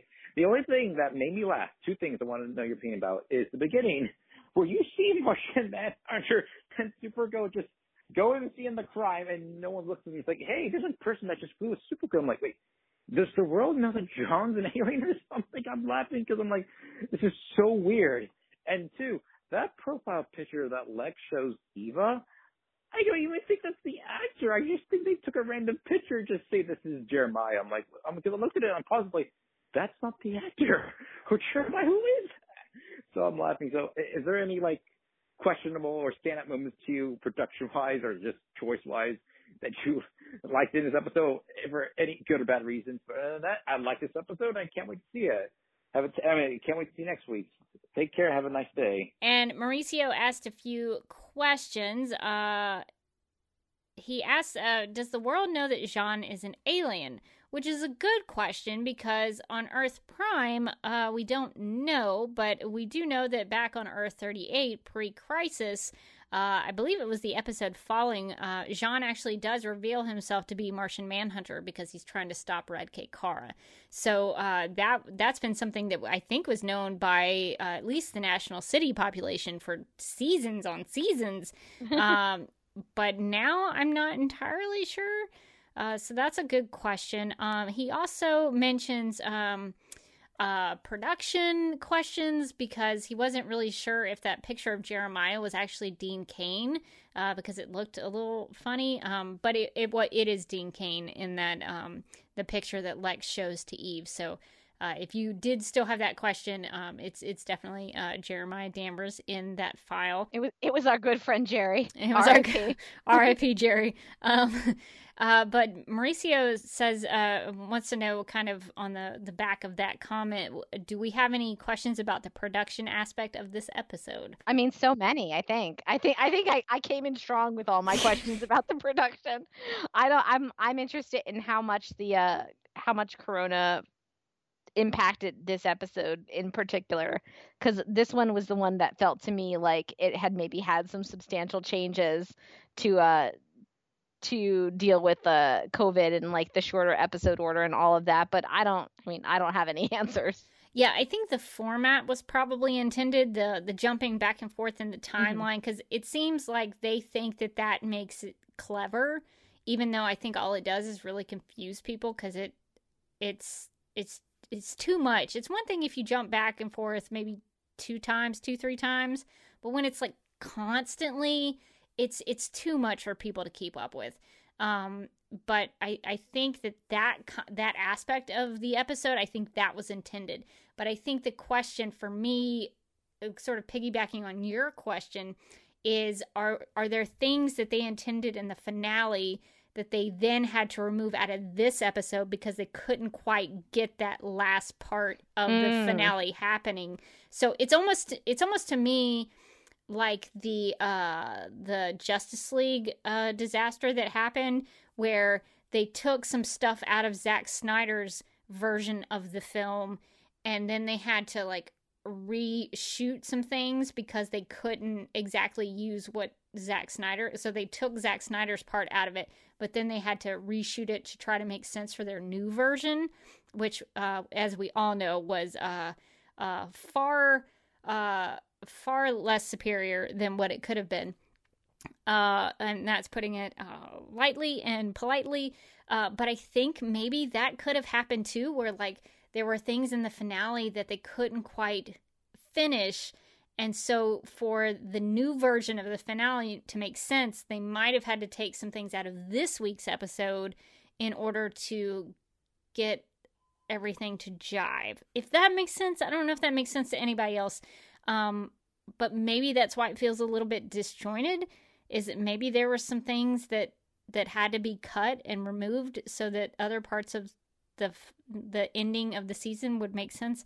I don't know. I don't know. Uh, but yeah, I think we've uh, we've tried to hit as many production um, questions and uh, comments that, that we could. Uh, Mauricio also emailed in this question. Now that you're uh, now that you're given context that Lex orchestrated all the past episode villains' motivations, how do you reflect on the past episodes now? And has anything changed now that you know it was Lex behind it? Um, for me, not a lot. Like, you know, the the anti technology woman actually having been set up by Lex, or like the guy who was mad at his wife for cheating and created the murder house on the hill. I, I, I don't think it adds much knowing that Lex was pulling the strings behind those things. To me, anyway. Like, I don't. I don't know that it like pulls it all together like it kind of did last season with the Agent Liberty stuff, where we find out that like Lex was behind Agent Liberty. Because at least last season, when it be- turned out Lex was behind Agent Liberty and he didn't realize it, it was kind of comeuppance for that character, uh, who thought that like he was in control of everything, and then turns out he was just a, a puppet for like another crazy guy. Uh, for this one, it was just like a bunch of random villains of the week actually, you know, impacted the main storyline like a little bit more than I thought that they did. And like, okay. Yeah, I think that's a really good point. And uh, I would only add that now that I know this information, I think it makes the season worse, in my opinion, because.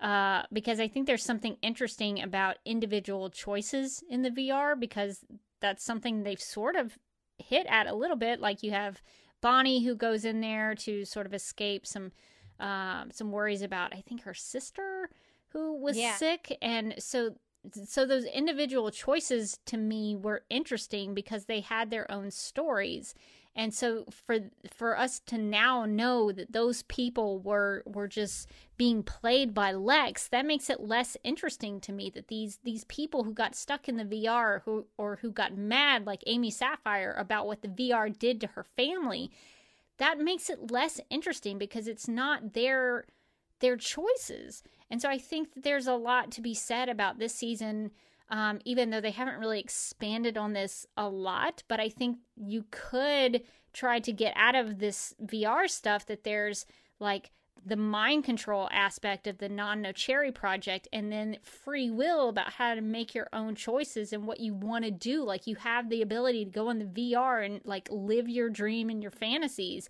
And so I think when you take away people's free will in how they choose to go about it it sort of takes all of that that layered storytelling away. So for me that's that's why it makes it worse. Yeah no i, I totally get that. I mean it's just I don't know. It's I I, I hate. I'm not hate is the strong word, but I don't like the idea of like doing this whole storyline twice where like don't worry, you'll find out what the whole season's about if you just hold on for 17 episodes. like what? I don't want to do that. I don't want to do that. but that's that's what they've done. Yeah, twice in a row. Yeah, now. yeah. Um.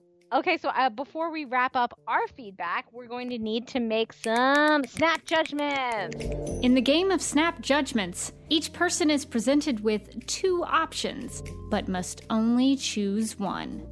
First instincts are recommended, and explanations are unnecessary. From Miriam.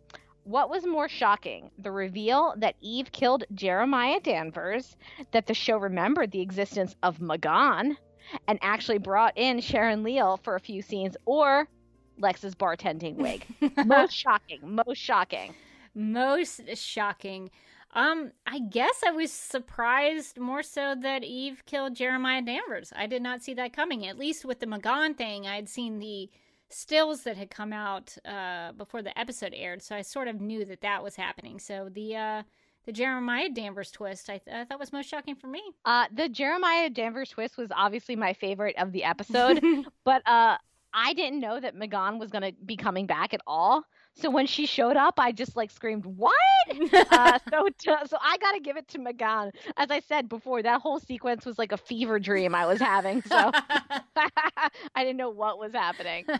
Uh, okay, so we have some snap judgments from Danae. The first one was, which was the best Lena outfit, the purple dress or the lace suit? Uh, what did you call her, Victorian ghost? I'm gonna go with the Victorian ghost suit. I'm gonna go with uh with Business Ghost. Definitely, that one was amazing.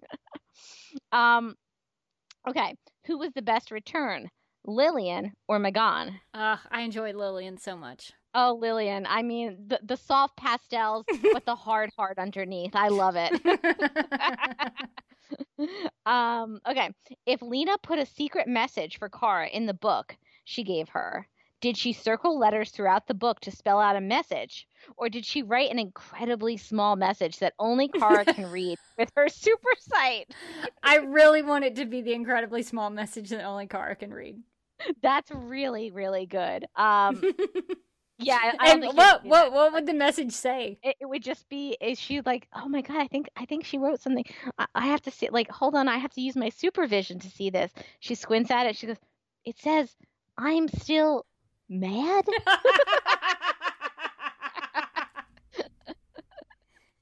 I, I feel like it would have to be something really petty. Like she just like puts it in there. Like, my dearest Kara, we've been through so much together. You should know those bangs don't work for your face shape. Love Lena. See, there was so much about that feud that could have been so much fun. oh, I know, I know. We were really denied. um, okay, last one from Danae. Oh, uh, if Lena put a secret message for Kara in the book she gave her, did it say, "We can be friends again"? Uh, We can be friends again as long as you promise to never ever use Myriad. Or did it say, next time we meet, we should probably pretend to fight so that Lex doesn't get suspicious? I guess I would go uh pretend to fight. I would go pretend to fight too, because I have to say, at one point during this episode, I did wonder if they were pretending to, if they had like patched things up, and they were then like both gonna play Lex, if that was gonna be end up being like a a twist. I don't think so, but would be it would be something. It would be good, but it also I think it just goes back to it, it wouldn't feel earned, but it could be interesting. It would be interesting but unearned. I would agree with that. Okay, so our last snap, set of snap judgments are from Anna, and I must say, I'm I am concerned and I'm scared. Um, so let's just do this, Anna. We're all on this ride together. Let's do it. All right.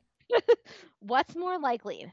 Lena has been carrying around a bag this whole time full of comfort items and books for Kara, waiting to give one uh, to her until she was strong enough not to break down in tears. Or Lena found out Lex's plan and wrote a secret coded message in the book for Kara, detailing the way they can take down all the bad guys together. I mean, great minds, Anna. Great minds. So we've had two listeners who have both written in about the secret message in the book. Uh, let's hope that that had like that would actually be really interesting because it it was um it was noticeable to me that that Lena brought a humongous book that she just happened to have with her. I just happened to be carrying this book about grief. it was a, a pretty thick book too. Like it looked Yeah. really heavy. Uh, so to me, I think it would be a really cool twist if she did put some sort of secret coded message in there. Um, okay, so we do have to make a choice on this. Uh, I think I'm gonna go secret coded message. I like that idea. Yeah, I like the secret coded message so much now that I know it's not going to happen on the show. Uh, but yeah, th- I'm gonna go secret coded message too. Okay, last snap judgment. What will happen when Lex and Leviathan try to kill Supergirl? Uh, Lena will attempt to save Kara and end up getting mortally wounded and will slowly die in Kara's arms. Or, I, again, Anna, Anna girl, it doesn't always have to be do- doom and gloom. I challenge you, Anna. Next week, send us in. You can send us in our, our normal snap judgments that make me upset and make me cry. And then just send in one that is about something happy. I don't care what it is. don't care what it is. Could be about kittens. Uh, that's all you. That's all on you. Okay. So is uh, Lena dying in Kara's arms uh, after trying to save her, or will Kara become mortally wounded as Lena, who arrived too late, will try to drag Kara to safety and shield her with her own body as they both cry out in pain? Anna, girl, why? Okay. So is Lena is Lena dying or is Kara dying in this scenario? They talked a lot about killing Supergirl, and if you're gonna use the words "kill Supergirl," I feel like you need to commit to something. So I'm gonna go, uh, Kara, uh, uh, dying here in this scenario. Yeah, I think I'm gonna take the Kara dying scenario too. Like, can Lena like pick her up like in the like in the comic book cover? Just like have her in her arms, or I, I, I don't know if Lena's been lifting a lot r- lately. She could be. Well, she, I think she could do it in the Lexo suit, so that that's true. That could that could work. No judgments on your snap judgments. All right. Well, thank you to everybody who wrote in with your thoughts and feedback on Deus Ex Machina. If you'd like to contact Supergirl Radio, you can post a comment on our website at supergirlradio.com. You can email us at supergirlradio at gmail.com. If you'd like to leave us a voicemail, you can call us at 678 718 7252 and make sure to write and call in before Tuesdays at 6.30 p.m. Eastern. Uh, you can like us on Facebook and follow us on Twitter and Instagram, all at Supergirl Radio. You can listen to us on Google Play, iHeartRadio, uh, Spotify, where we also have a Spotify playlist that includes music featured on and inspired by the show. We are also on Radio Public and Podchaser. And thanks to everybody who uh, wrote us reviews on Podchaser to help raise some money for Meals on Wheels. Uh, I think that was pretty successful. So thank you all for doing that. Uh, we are also listed on DC's fan page, which you can find at dccomics.com slash dc-fans. We are also available on Apple Podcasts and Stitcher Radio. So if you have some time, we encourage you to give us a rating and write us a review over there. And you can find all the links to everything I just mentioned on supergirlradio at uh, .com on the right side of the page. And now we throw it over to Mark for the DC TV plugs. Supergirl Radio is part of the DC TV podcast network. So if you like Arrow, The Flash, Legends of Tomorrow, or just podcasts about it, iZombie, Black Lightning, Krypton, Titans, Batwoman, or classic DC TV shows, or the upcoming Swamp Thing and Stargirl shows, you can subscribe to the Mega Feed on Apple Podcasts, Google Play, and Stitcher.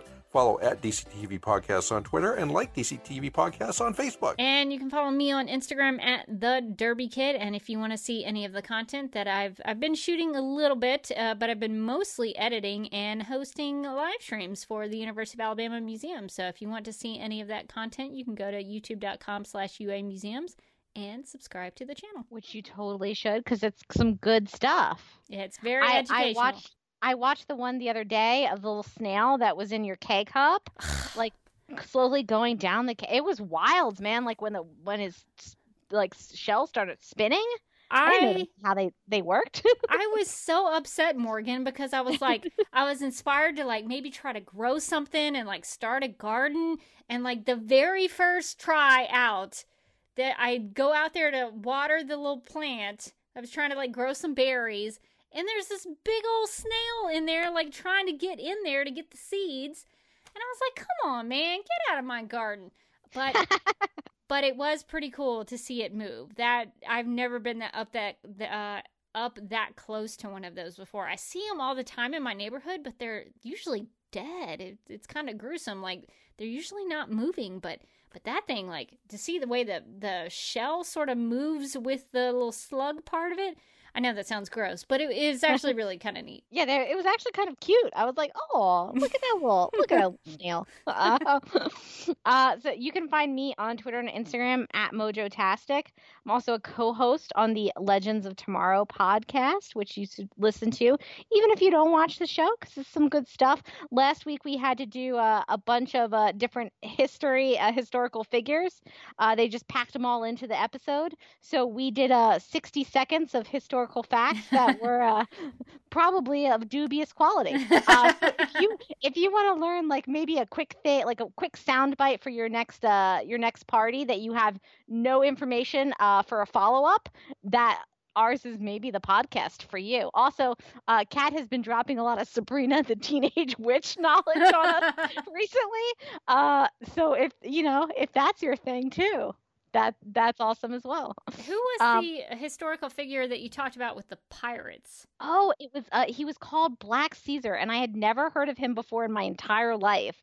So I had to like look him up really quickly before we record it, and it was actually really really fascinating stuff. Yeah, I thought that was a, a really interesting bit of of the episode that y'all recorded. I was like, huh, I never heard that before. So very very cool. So even even if I don't watch the show, I'm learning things from you all. Yeah, definitely. And then um my last plug is that uh last week I adopted two kittens um because quarantine is hard and I need kittens. so so um our, our our kittens are now um Dr. Bunsen Honeydew and his lab assistant Beaker uh named after the Muppets and also after science. Uh they they are very cute kittens. They are medium boys. They're they haven't quite made it to good. They're getting into all kinds of experiments around uh, around the condo, including apparently having just scratched my fiance oh no. by running over top of him. Oh, uh, no. They don't they don't respect human beings as not furniture yet, so that's that's a work in progress. Um, but as any millennial would and should do, I've created an Instagram account for that. you finally did it. I did it. I did it yesterday. Uh, you can find Beaker and Bunsen at at the Lab Cats on Instagram. They're trying to become cat fluencers. the lab cats. Oh, I see it. Cat. I love it. All right. Well, I think that's going to do it for our episode on Deus Lex Machina. But until next time, I'm still Rebecca Johnson. I'm still Morgan Glennon. And we look forward to the penultimate episode Ooh. next week to see more of the beginning of the end of Leviathan. Goodbye.